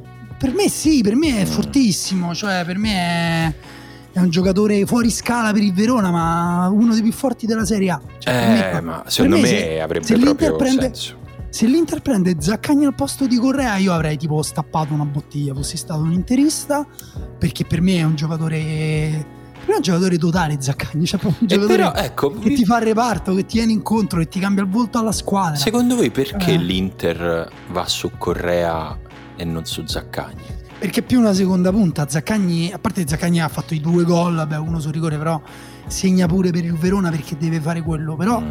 è più un giocatore che appunto che rifinisce il gioco, che tiene palla, che, eh, che- che- che- che si muove tra le linee. Mentre Correa è effettivamente un giocatore pure da transizione. Poi Inzaghi, Inzaghi ha allenato Correa, c'è sempre sta cosa che gli allenatori hanno un'immaginazione eh, limitata. Però mh, non credo, cioè, poi vai a sapere anche eh, le, le cose proprio pratiche, quelle cose degli agenti, eccetera. Però per me Zaccagni, non- cioè, mi chiedo anche perché non si sia Era, era quasi andato al Napoli a un certo punto. Eh, ma l'altro anno ti ricordi? Sembra sì, addirittura a gennaio. Sì, sì. A gennaio per andare a giugno, però sembrava proprio chiusa la trattativa. Io, infatti, quando quest'anno è ricominciato il campionato, avevo capito che proprio era fatta. Cioè, che mi aspettavo di vedere Zaccagni con la maglia del Napoli, non avevo capito che era saltata all'ultimo. Però sono d'accordo che ormai è completamente fuori scala. Una squadra che mi sembra iper problematica come il Verona. Però qualche bel, bel giocatore ce l'hanno anche loro. No, no, l'abbiamo c'hanno, c'hanno detto. alcuni bei giocatori, però avranno secondo me una transizione tattica difficile. Zaccagni, Zaccagni vediamo perché che comunque secondo il calciomercato transizione- è molto aperto in queste, queste settimane, è, è- è aperto a tutto, appunto si parla di Zaccagni alla Lazio, si parla di eh, Berardi all'Atalanta. Comunque sarebbe stranissimo. E a quel punto non so se il Sassuolo magari può prendere qualcun altro. Eh, Beh, il Sassuolo ha giocato senza Berardi, appunto, proprio contro Milan il Verona. appunto è, è una, una situazione iper aperta a livello di calciomercato perché hanno pure loro l'impressione secondo me che gli manchi qualcosa e stanno cercando in modo secondo me anche un po' caotico di comprare giocatori. Guarda, il Sassuolo ha la fortuna che, che Diuricic può giocare tranquillamente sull'esterno, ci ha giocato, ha fatto una partita secondo me altro giocatore sottovalutato proprio ah, Diuricic gioca comunque di gran lunga. Sì sì gioca tanto appunto è, lo puoi mettere a destra a sinistra al centro. No è che al centro adesso hanno Caputo Raspadori Scamacca e, e De Frel. pure... De Frel. mm. e... Traoré che ha fatto un grandissimo gol. Traoré vabbè Traoré sì più per, per il centrocampo. Frattesi è partito titolare quindi probabilmente farà una bella stagione anche lui. Boga uh, vabbè lo diamo per scontato. Um, il Verona ha perso in casa col Sassuolo 2, eh, a 3 cioè ha subito tre gol che comunque appunto sono tanti per una squadra che ha una fase difensiva l'altra non aggressiva. Secondo me da due o tre cose che ha detto Di Francesco e da come ha giocato contro il Sassuolo, secondo me è Di Francesco che ce l'ha difficile la transizione eh, tattica perché cioè, sarà lui a dover provare a far giocare il Verona come gioca con Juric perché, ehm, perché comunque è una squadra che gioca bene quando aggredisce alta, è una squadra che gioca bene quando marca a uomo anche dietro e e lui comunque poi si è presentato col, col modulo di, di Juric, quindi e ripeto, in alcuni momenti quando stavano alti poi riprendevano a uomo, forse vuoi per vecchie abitudini, però secondo me il Verona cioè, dovrebbe essere di Francesco ora per dire ok adesso faccio proprio le cose totalmente diverse rispetto al passato. Il Sassuolo per me è stato divertente, cioè secondo me ha fatto dei gol più, più improvvisati forse rispetto al Sassuolo di De Zerbi più è stato anche più fragile comunque ha preso, preso due gol vi ricordate che il Sassuolo di Zerbi a un certo punto noi diciamo ah adesso fa un possesso più conservativo e quella cosa lì di meno è una squadra secondo me sarà una squadra forse più fragile vedremo. Però a me è una partita che cioè, mi ha divertito abbastanza e Diuricic è un giocatore anche qui secondo me proprio fenomenale. Non... fra l'altro in tutto questo ieri De Zerbi si è qualificato col suo Shakhtar per la sua prima Champions League, è un allenatore che intanto ha centrato il suo primo obiettivo che era quello di giocarla la Champions League in una partita un po' rocambolesca col Monaco nella quale il Monaco ha giocato meglio secondo me e alla fine eh, però è, lo, lo Shakhtar è passato con un gol non so se l'avete visto, abbastanza sì, incredibile. Una... Il, ho, ho, avuto una pena per Aguilar, l'autore dell'autogol. È stato malissimo per lui, un autogol veramente un autogol senza neanche colpa. Cioè, certe volte sull'autogol tu dici: Beh, lì il difensore è stato goff, ha sbagliato il movimento, si è posizionato male. Lui è stato solo sfortunato, non ha avuto veramente nessuna colpa. Però, insomma, alla fine De Zerbi in, uh, la Champions la giocherà purtroppo ieri tutti quelli che erano già pronti sai che in Italia c'è tutto un partito di gente che non vede l'ora di prendere per il culo De Zerbi no? Sì. perché ah, lo scienziato così e ieri si sono già tutti attaccati al cazzo quei, quei poveri miserabili e vediamo magari lo faranno anche durante i gironi ehm, abbiamo altro da dirci prima di passare alle domande c'è qualche te- guarda vi, vole- ah, vi volevo aggiornare io sul fatto che sempre indiscrezioni, notizie così, però Sky Sport UK, quindi comunque non proprio il Sun, cioè una fonte decente quantomeno vale la pena di citare, dice che Manchester City non solo è interessato a Ronaldo, ma che sarebbe pronto a pagargli lo stipendio che Ronaldo prende alla Juve. Bene, facci Vabbè. divertire Pep. Scusa, mi pare il minimo quello, cioè nel senso già la Juve la tratti veramente come una No, veramente, eh, però pure Cristiano Ronaldo non ha fatto nulla di sbagliato. Cristiano Ronaldo ha pagato fino all'ultimo centesimo. 31 milioni all'anno. Ma a quel punto vi dico... Anche perché lui con 30 non riesce proprio a viverci. No, cioè, guarda, non è lo, fare, cioè, è... lo farebbe pure lo sforzo. Cioè, lui, lui quel però... milione fa proprio tutta la differenza del mondo. Guarda, Anzi, credimi, già a 31 ti vengo incontro. Già a 31 sto a fare una serie di sacrifici che francamente meno di così non è vita, non è vita. Meno di posso, così. Posso dire una cosa interessante secondo me sul mercato di cui non abbiamo parlato è il rinnovo di Kessie a proposito del Milan. Eh, perché che balla. Perché balla? Perché allora, due settimane fa, no, ma certo, abbiamo parlato, abbiamo avuto qui ospite a Roma il nostro grande Federico Aguè E e lui era sicuro, no, ma adesso rinnova, no, ma tranquillo, no, ma non c'è problema. E adesso già inizia a dire, beh, però vuole troppi soldi, vuole 7 milioni. E girano gli articoli, dico, il modello Elliott, tetto salariale. Allora, a un certo punto, no, o vi sta bene sta cosa e quindi certi giocatori a un certo punto se ne vanno e va bene, cioè per me andrebbe bene, dice, vabbè, io guarda, preferisco una squadra che ha un, noi abbiamo, la Roma ha avuto un tetto salariale per anni, vi ricordate quando non si superavano i 2 milioni e mezzo, tranne che per Totti e De Rossi. E, e allora sai che più di tanto non puoi fare, però poi non puoi anche contemporaneamente prendertela con i giocatori e dici, beh, però che pretese, che pretese, cioè, se, cioè quella cosa lì di quel mercato, chiaro che lo gonfiano eh, certe squadre che magari sotterraneamente gli dicono che sì, ehi Frank, ehi Frank, ti diamo 7 milioni se vieni Eh qui. sì. Però, cioè, che vuoi? Cioè, nel senso, Eh, no, no, eh, cioè, è la tua squadra, i tuoi dirigenti, i tuoi presidenti, non è che, cioè, non è che i giocatori devono sposare la causa del milanismo, così come io non penso che i giocatori debbano sposare la causa del romanismo, per dire, no? no, non- Direi, direi di no, ma come pure non mi dà fastidio se, se- se la sposano troppo, cioè nel senso...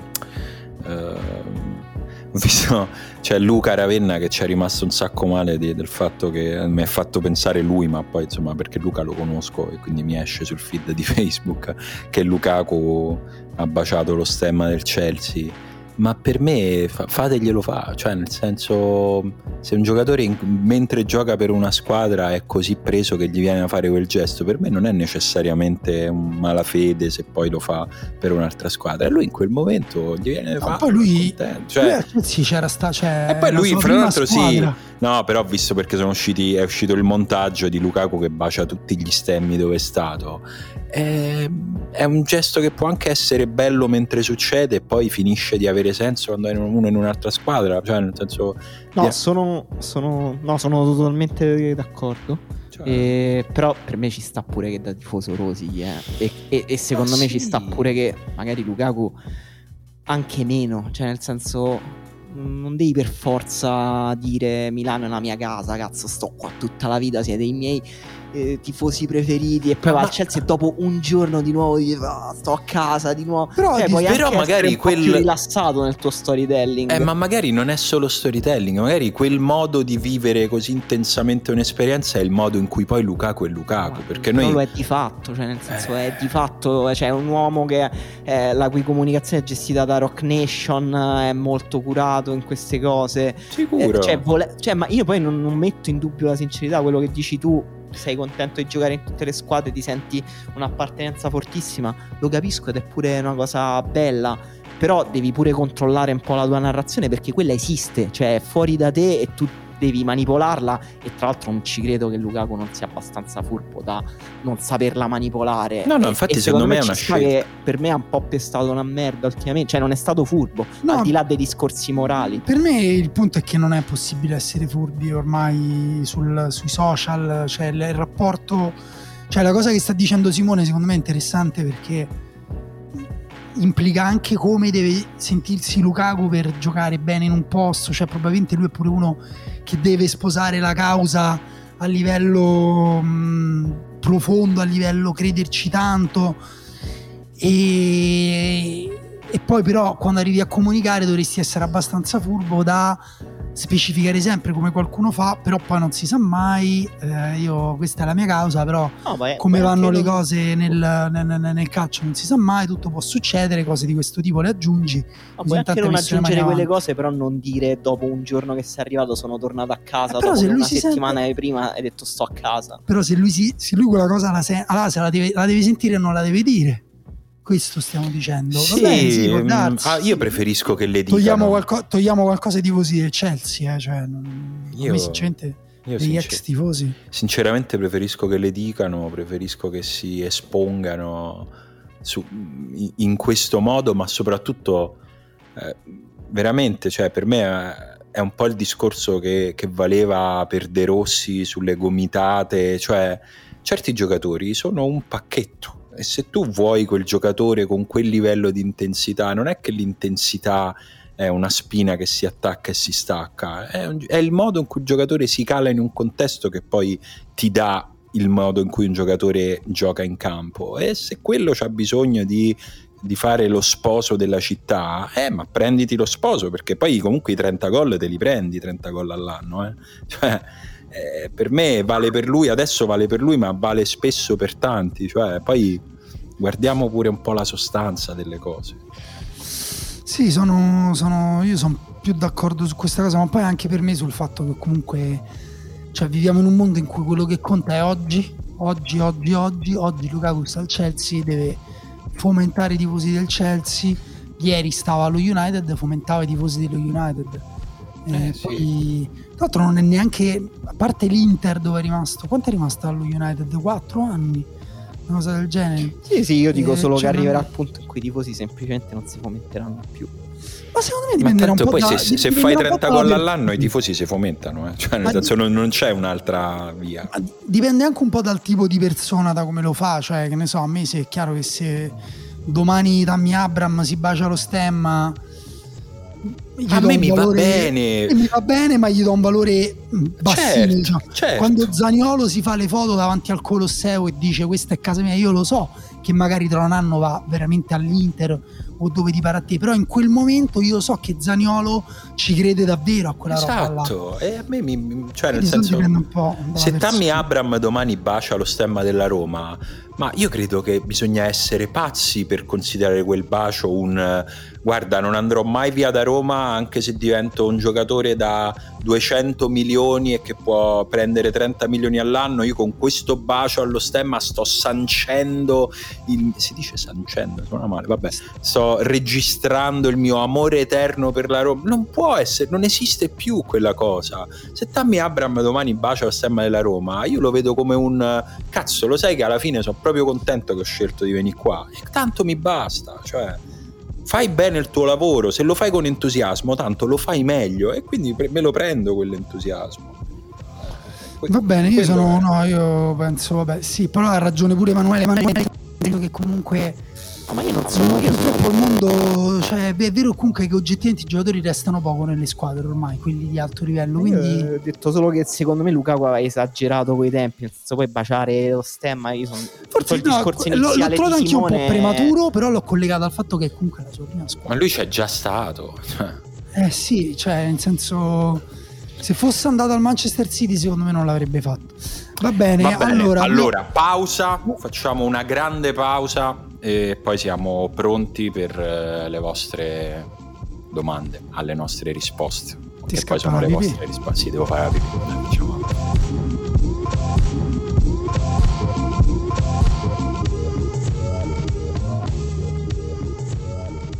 Eccoci qua, abbiamo fatto tutto quello Quello- che dovevamo fare, dai. Tu che metafora usi di solito? Hai cambiato l'acqua al pesce? Hai. Ehm, io penso sempre che la cosa più polite da dire sia ho fatto la pipì. Perché anche sono andato in bagno mi sembra una sofisticazione. Cioè, secondo me se devi fare la pipì dici ho fatto la pipì. Che- eh, perché dobbiamo vivere in una società urinofoba nella quale si ha paura di dire che uno ha fatto la pipì. Io dico ho pulito la grondaglia. Beh, Uso questo questa lo metafora. trovo delicatissimo, se posso dire, al pari di "Oh, ho fatto piangere il drago. Bella questa, forse userò, forse userò questa. è pazzesca. Ugualmente non l'ho mai delicata. sentita.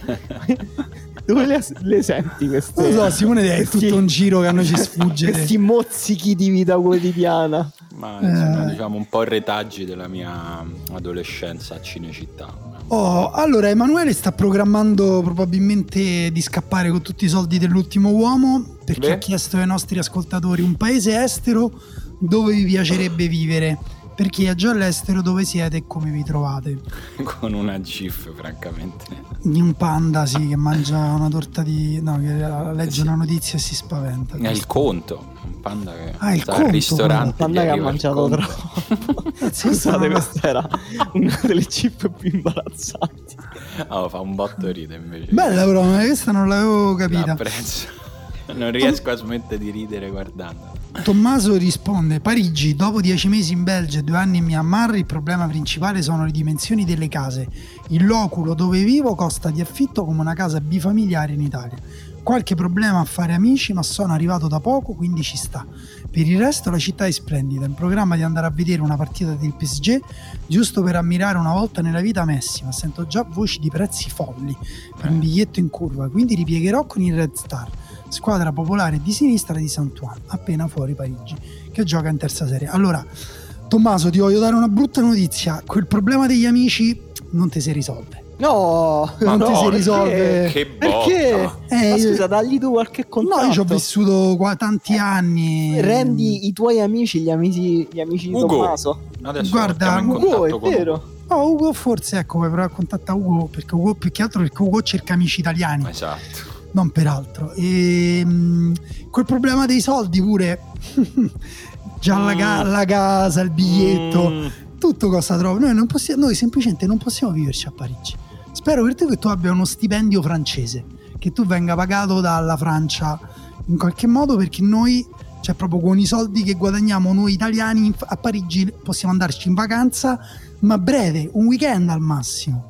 Perché poi proprio ogni E volta... comunque ti devi fare la baguette da casa per pranzo. Fi- se no finisci che la- quelle cose tristi che tipo ti devi fare, ti compri la baguette, te la apri con Eh, le unghie perché loro faccio. ma loro non hanno l'abitudine. tu, Eh, allora, sì, tu all'alimentare ti fai fare il panino perché gli italiani sono così. In Francia ti dicono cosa? Ti Eh, devo sì. aprire io la baguette? No, se vuoi ti, ti vendo una baguette già preparata, costa 15 euro. No, 15 no, però 7 euro e mezzo sì. Una baguette farcita con eh, due cazzate. E se no te la devi aprire te e poi ti compri il camembert. Tristissimo, lo tagli col coltellino sto- svizzero. Sai che adesso mi sa che mi ammazzo. Io lo faccio sempre quando vado a Parigi, giuro. Dico, Lo so, lo so, è normale. L'apro con le mani. È normale, è Sì, normalissimo. un eh. conto è farlo come un'eccezione alla tua vita, un conto è farlo eh.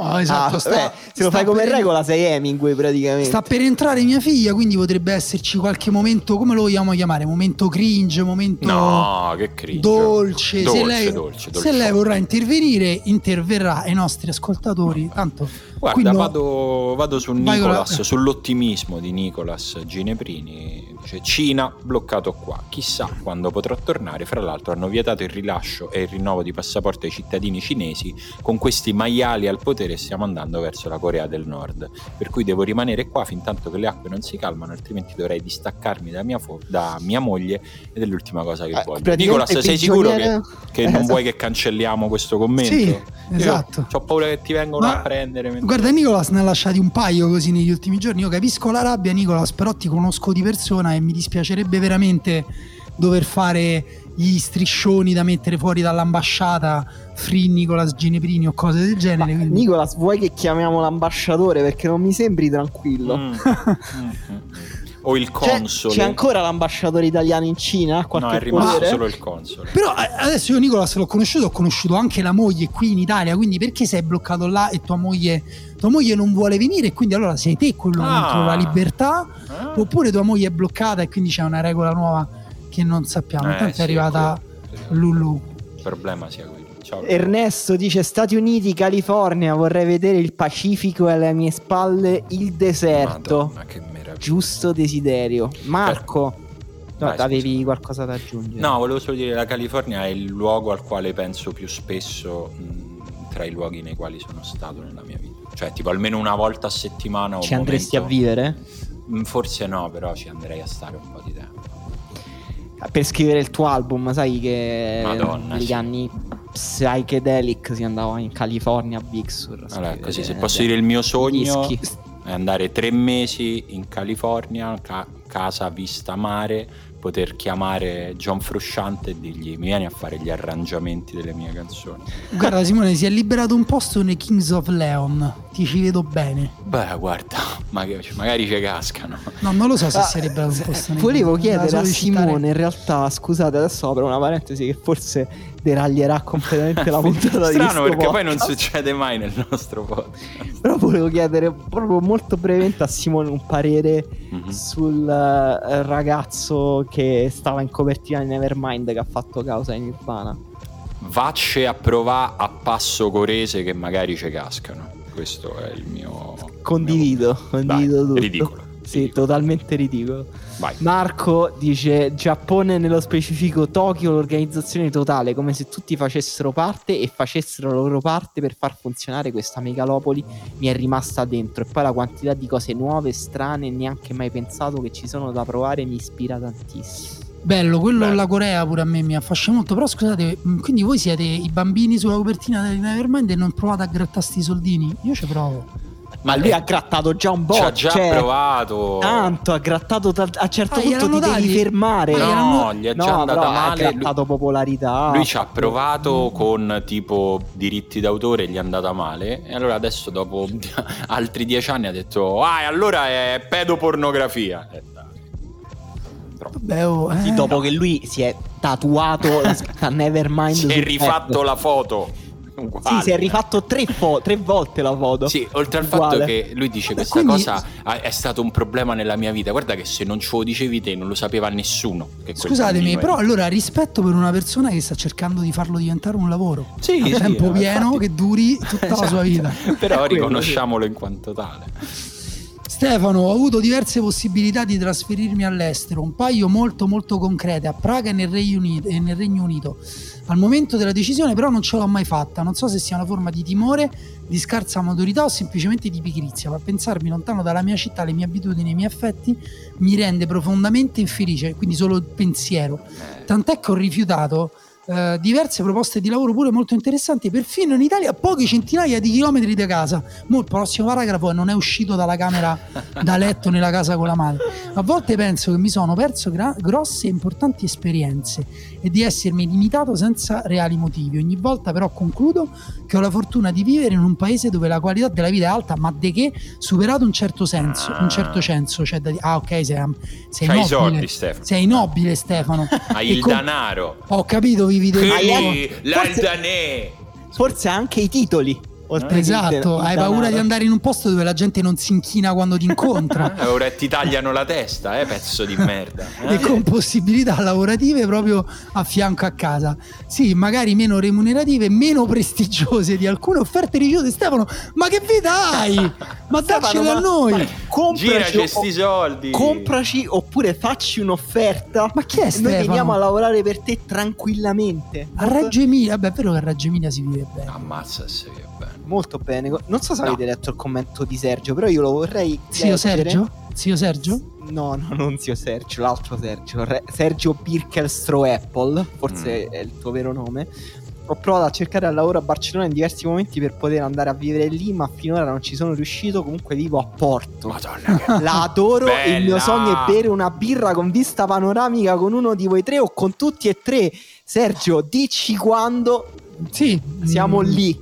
Non vedo proprio. Non capisco quando i nostri ascoltatori dicono queste cose sempre tipo ipotetiche.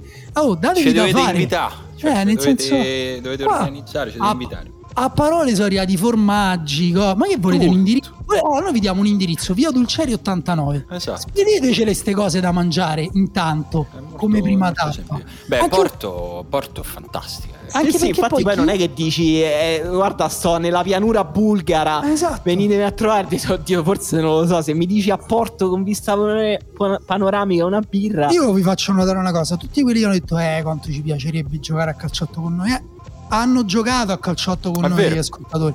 Si può. Quelli, eh. eh, mi piacerebbe prendere un caffè. So- chi era a Roma è venuto e ce lo siamo preso. Quando noi Sì, siamo andati da altre parti ce lo siamo preso. Quindi, ragazzi, eh, a Porto, dici il quartiere. Esatto. E, e un giorno arriviamo e ti Ci dico, volete invitare? Veniamo nei posti dove ci invitate. Amore, tu vuoi dire qualcosa che venuto, si è avvicinato al microfono? Vuoi dire qualcosa?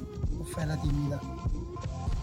Timidezza. Quando timidezza. passa la timidezza, Comunque, eh, grande invidia per Sergio. Porto eh, ci sono stato tre volte negli ultimi cinque anni per motivi strani, non sempre, eh? E è una città che ogni volta che ci vai fai, ah ma questa città è cambiata, questa città è viva, cioè città Mm. che si sta Eh, rivoltando Sì, come da- un calzino. dall'Italia penso che più o meno tutte le città Sì, estere ci sembrano. Però Porto anche a loro, anche a chi ci sta un po' la raccontava così. La- E- La nostra ambizione culturale di vedere l'Italia sgretolarsi come un gigantesco eh, castello di sabbia, però di quelli fatti bene, tipo i cani fatti di sabbia. Mm. Danilo anche lui dice Portogallo, Fran dice vivo a Varsavia da 5 anni, dice si trova un lavoro da 1000 euro al mese facilmente, eh, ottimi trasporti pubblici, grandi ristoranti vegani e vegetariani, in primavera e in estate le ragazze polacche si vestono di meno, quello però un po' ovunque, eh, svantaggi, eh,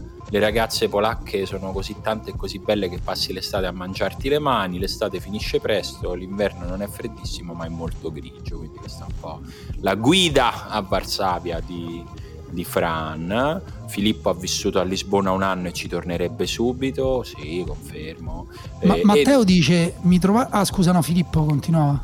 No, no, stavo, ero andato su Edoardo per- solo perché lo conosco, un mio amico, so che insomma, ho aggiornamenti live sulla sua vita. Lui dice: In questi momenti sto tornando a Tolosa, in Francia, dove vivo da un annetto. Vuoi per il clima mito, vuoi, mite, vuoi per le differenze culturali, tutto sommato marginali. Mi trovo molto bene. Tutto sommato marginali. Il 90 minuto è sul rugby a Tolosa. No, nel senso che c'è solo il rugby. Matteo dice: Mi trovate in un momento di transizione. Dopo 5 anni e mezzo a Vienna, posto bellissimo per vivere. Io penso che diventerei di 140 kg vivessi a Vienna, dato che il mio dolce preferito è la Sacher.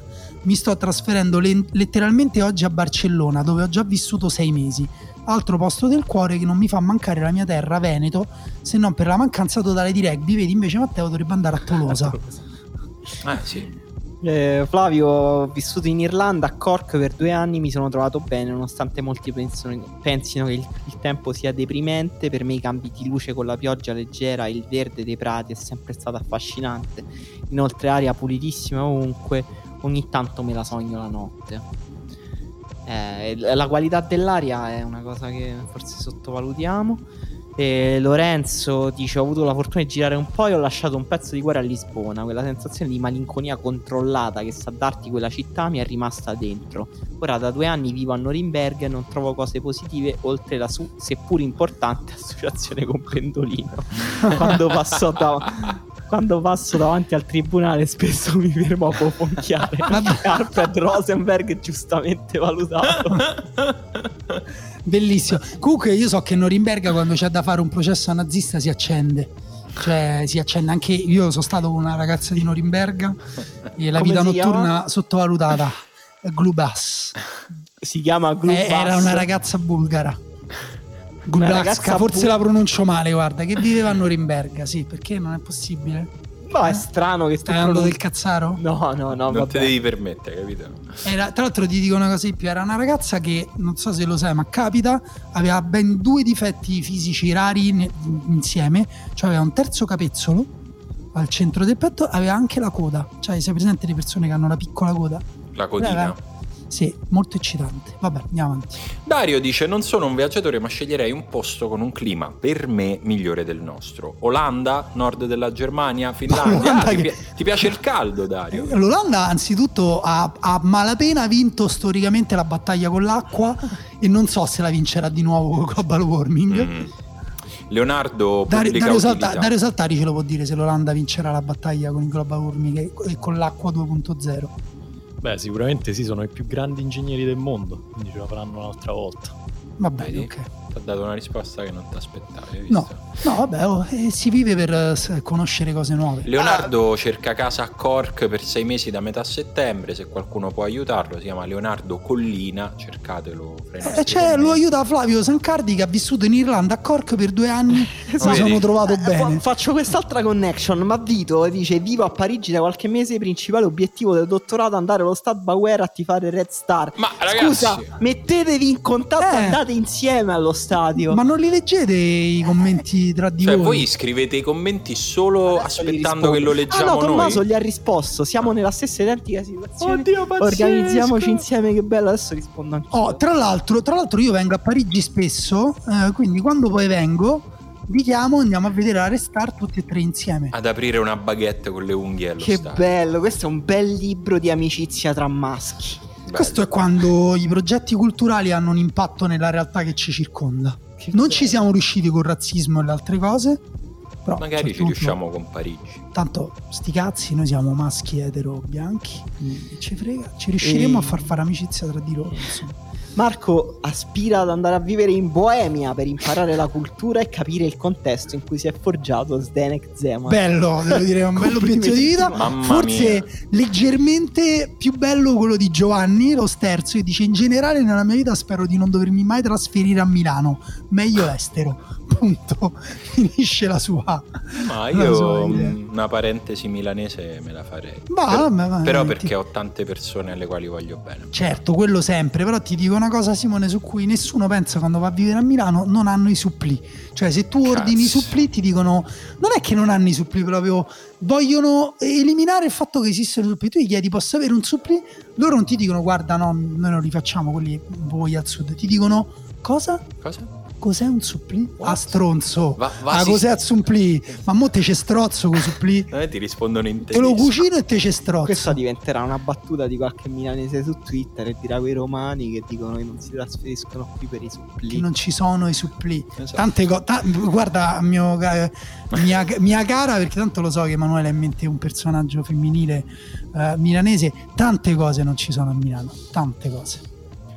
Andiamo avanti. Giuseppe, scelta forse un po' incosciente, troppo pop, ma direi USA e nello specifico New York City per la sensazione di essere al centro del mondo, cogliendo per primi qualunque novità culturale e sociale. Credo che questa fosse anche il desiderio di Daniele a un certo Ah, forse non so, non per la cosa che ha detto lui, perché mi sembra un po' datata nel mondo in cui viviamo noi, in cui non, non è che New York è più il centro culturale da cui si propagano le cose, però è proprio io quando so, c- devo dire, c'è solo una città, non ho visitato tantissime città, però solo una città in cui ho detto ok, qui mi sento come a Roma ed è New York.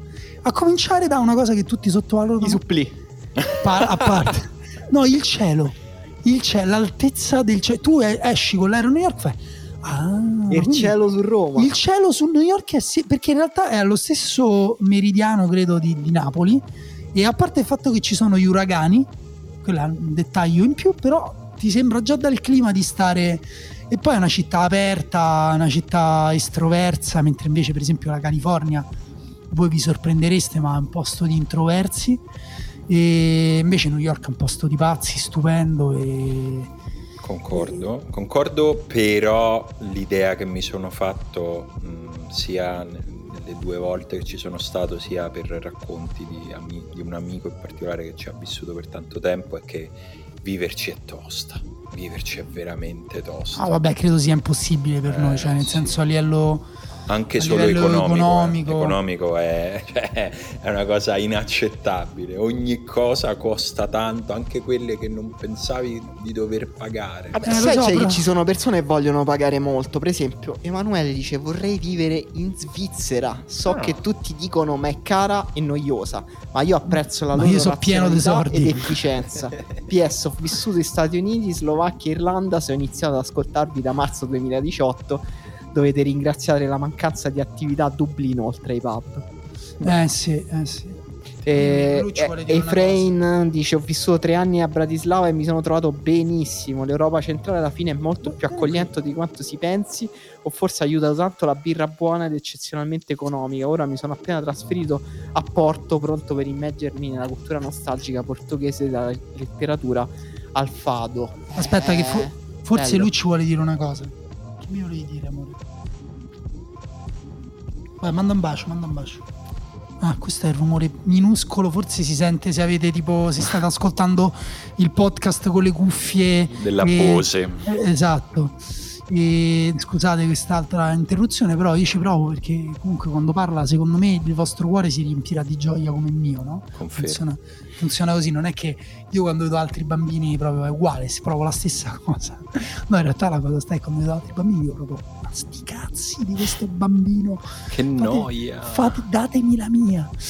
E Daniele dice solo paesi scandinavi, proprio così secco, indifferente, Svezia, Norvegia, non cambia niente. Danimarca, Islanda. Troppo cari, però. Dai, Sì, tra l'altro, no. appunto, comunque questo problema sta diventando un po' il problema di tutti i posti. Infatti, Marcello risponde Ecuador. Boh. Punto. Lì non è troppo caro. No. poco. Ma. Troppo Tra lontano. l'altro, qui abbiamo Emma, eh, mia moglie, che ha vissuto a Quito in Ecuador un anno. Non è troppo caro, però lei può testimoniare e ti rapinano. Cioè, Mm. nel senso. Cioè, non è dive- un- È un'abitudine. leggenda metropolitana. No, no, diventa troppo caro in quel senso che comunque a un certo punto dare la- sì. la tua- la- il tuo tributo ai rapinatori. Eh sì, poi pure a livello di salute mentale, comunque farsi puntare la pistola troppo spesso addosso non diventa- fa bene. E No. ti devi ricomprare la giacca, e ti devi ricomprare le scarpe, insomma, No, un po'. no, questo, questa Fra- cosa. Oppure, a meno che non esci la sera, però Guarda quanti ascoltatori ci scrivono dal famoso estero. Francesco dice: Vivo a Zurigo da un anno, una città accessibile davvero solo con uno stipendio svizzero. Picco di entusiasmo raggiunto durante gli europei, davvero non pensavo che tanti italiani potessero vivere lì. E Antonio dice: Va bene qualunque cosa, a patto che ci siano lumare, lu bel tempo e la maggior parte dell'anno localetti sinceri dove andare a bere. Eh, questo è interessante. È Italia, tra l'altro con- condivido no, al mare a me non interessa, però il resto condivido. Beh, Porto c'ha queste cose, per esempio. Eh, infatti Porto sembra un posto pazzesco. Per vivere Laura Po- vive in Germania. Porto però molto vento. Purtroppo eh. tornerò in molto Italia fra un mese con la prospettiva di tornare qui entro sei mesi, appena avrò concluso il mio percorso universitario. Inutile dire che amo il posto in cui vivo, principalmente per la qualità di vita e per il panorama lavorativo che mi si prospetta davanti. Per la psicologia dello sport c'è poca speranza in Italia al momento, mentre qui è decisamente più facile trovare offerte e fare carriera. E intanto Lu ci sta parlando di capelli. Sì, no, vuole- vorrebbe giocare con ehm, la paletta quella per uccidere le zanzare, però con i tuoi capelli, Emanuele. Prova a Fra- vedere se Emanuele fa piacere, tu. Francesco dice da tre anni gravito intorno a Leeds, ho passato molto tempo dell'ultimo anno in Italia a causa Covid ma dovrei tornare presto su.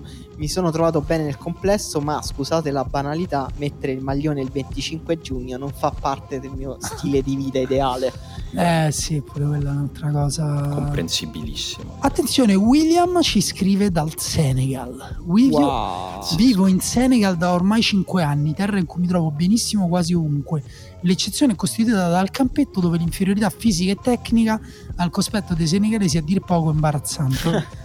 Carlotta eh, Fiorino, vi, eh, vi- eh, vi ringraziamo molto per essere il nostro sottofondo durante le pulizie del sabato, eh, quindi credo che Carlotta sia la sua compagna, sì, quindi ringraziano noi. eh, Forse è la sua donna delle pulizie. e, e la cena del lunedì eh, sera. Ebbene sì, siamo orgogliosamente gran riservisti. Grazie, un caldo al braccio, ci fa molto piacere. Tra l'altro io ho un amico che ha una casa in Senegal, eh, sul mare, eh, non so dirti dove, e quindi magari un giorno capiterò anche da quelle parti. Pazzesco, Daniele sta diventando un'agenzia per far incontrare persone all'estero che ascoltano la riserva. Mi piace. Sì, esatto. bellissima Ho avuto anche bravo. svariati amanti, però... Vabbè, certo. Ho vissuto un anno a Londra e vivevo nel vecchio Highbury, che ora è un elegante condominio abitato principalmente da vecchi tifosi dell'Arsenal, in cui sotto Natale l'accensione dell'albero di Natale condominiale la fanno le vecchie glorie Gunners. L'anno che c'ero io venne Tony Adams. Beh, Il mio anno non è stato piacevolissimo per diverse traversie, ma in generale a Londra non si sta a malaccio. È Eh, vero, dai, è vero, perché anche Londra è cara, però è vero che forse in qualche modo ti puoi arrangiare. Sì, faticando molto, cioè Sì. una quota extra di, di fatica. Sì, Ragazzi- ho amici che fanno tipo tre lavori. Ecco, in quel- ti arrangi Sì. così. Ti arrangi Comunque così. bellissime risposte. Bello, cioè- bello, ci avete c'è- aperto un bellissimo spaccato. Idea cose. non ironica, dobbiamo fare un podcast sugli emigranti. Mi sa Bello sì. questo. Questo è quando ho vissuto a Parigi, una persona antipatica che aveva fatto fortuna con dei pub inglesi eh, mi disse devi, mh, devi fare qualcosa per gli italiani che vivono a Parigi. Eh, Io. Era la sua idea, ho detto guarda noi purtroppo abbiamo più o meno le stesse... L'unica cosa che avevo sgamato io era la pizza a taglio che mancava e i campi da calcetto, purtroppo si sono riempiti di entrambe le cose eh, Parigi, quindi niente, non abbiamo proprio niente da fare noi a Parigi a livello. Va bene, e non lo so, salutiamo? Salutiamo. Salutiamo, ci risentiamo come al solito con chi vuole lunedì su Patreon con Gran Riserva. E chi no- non vuole? e chi non vuole... Si rivede. Eh, sì, vabbè, mi sembra un ottimo modo di chiudere. Ciao. Ciao.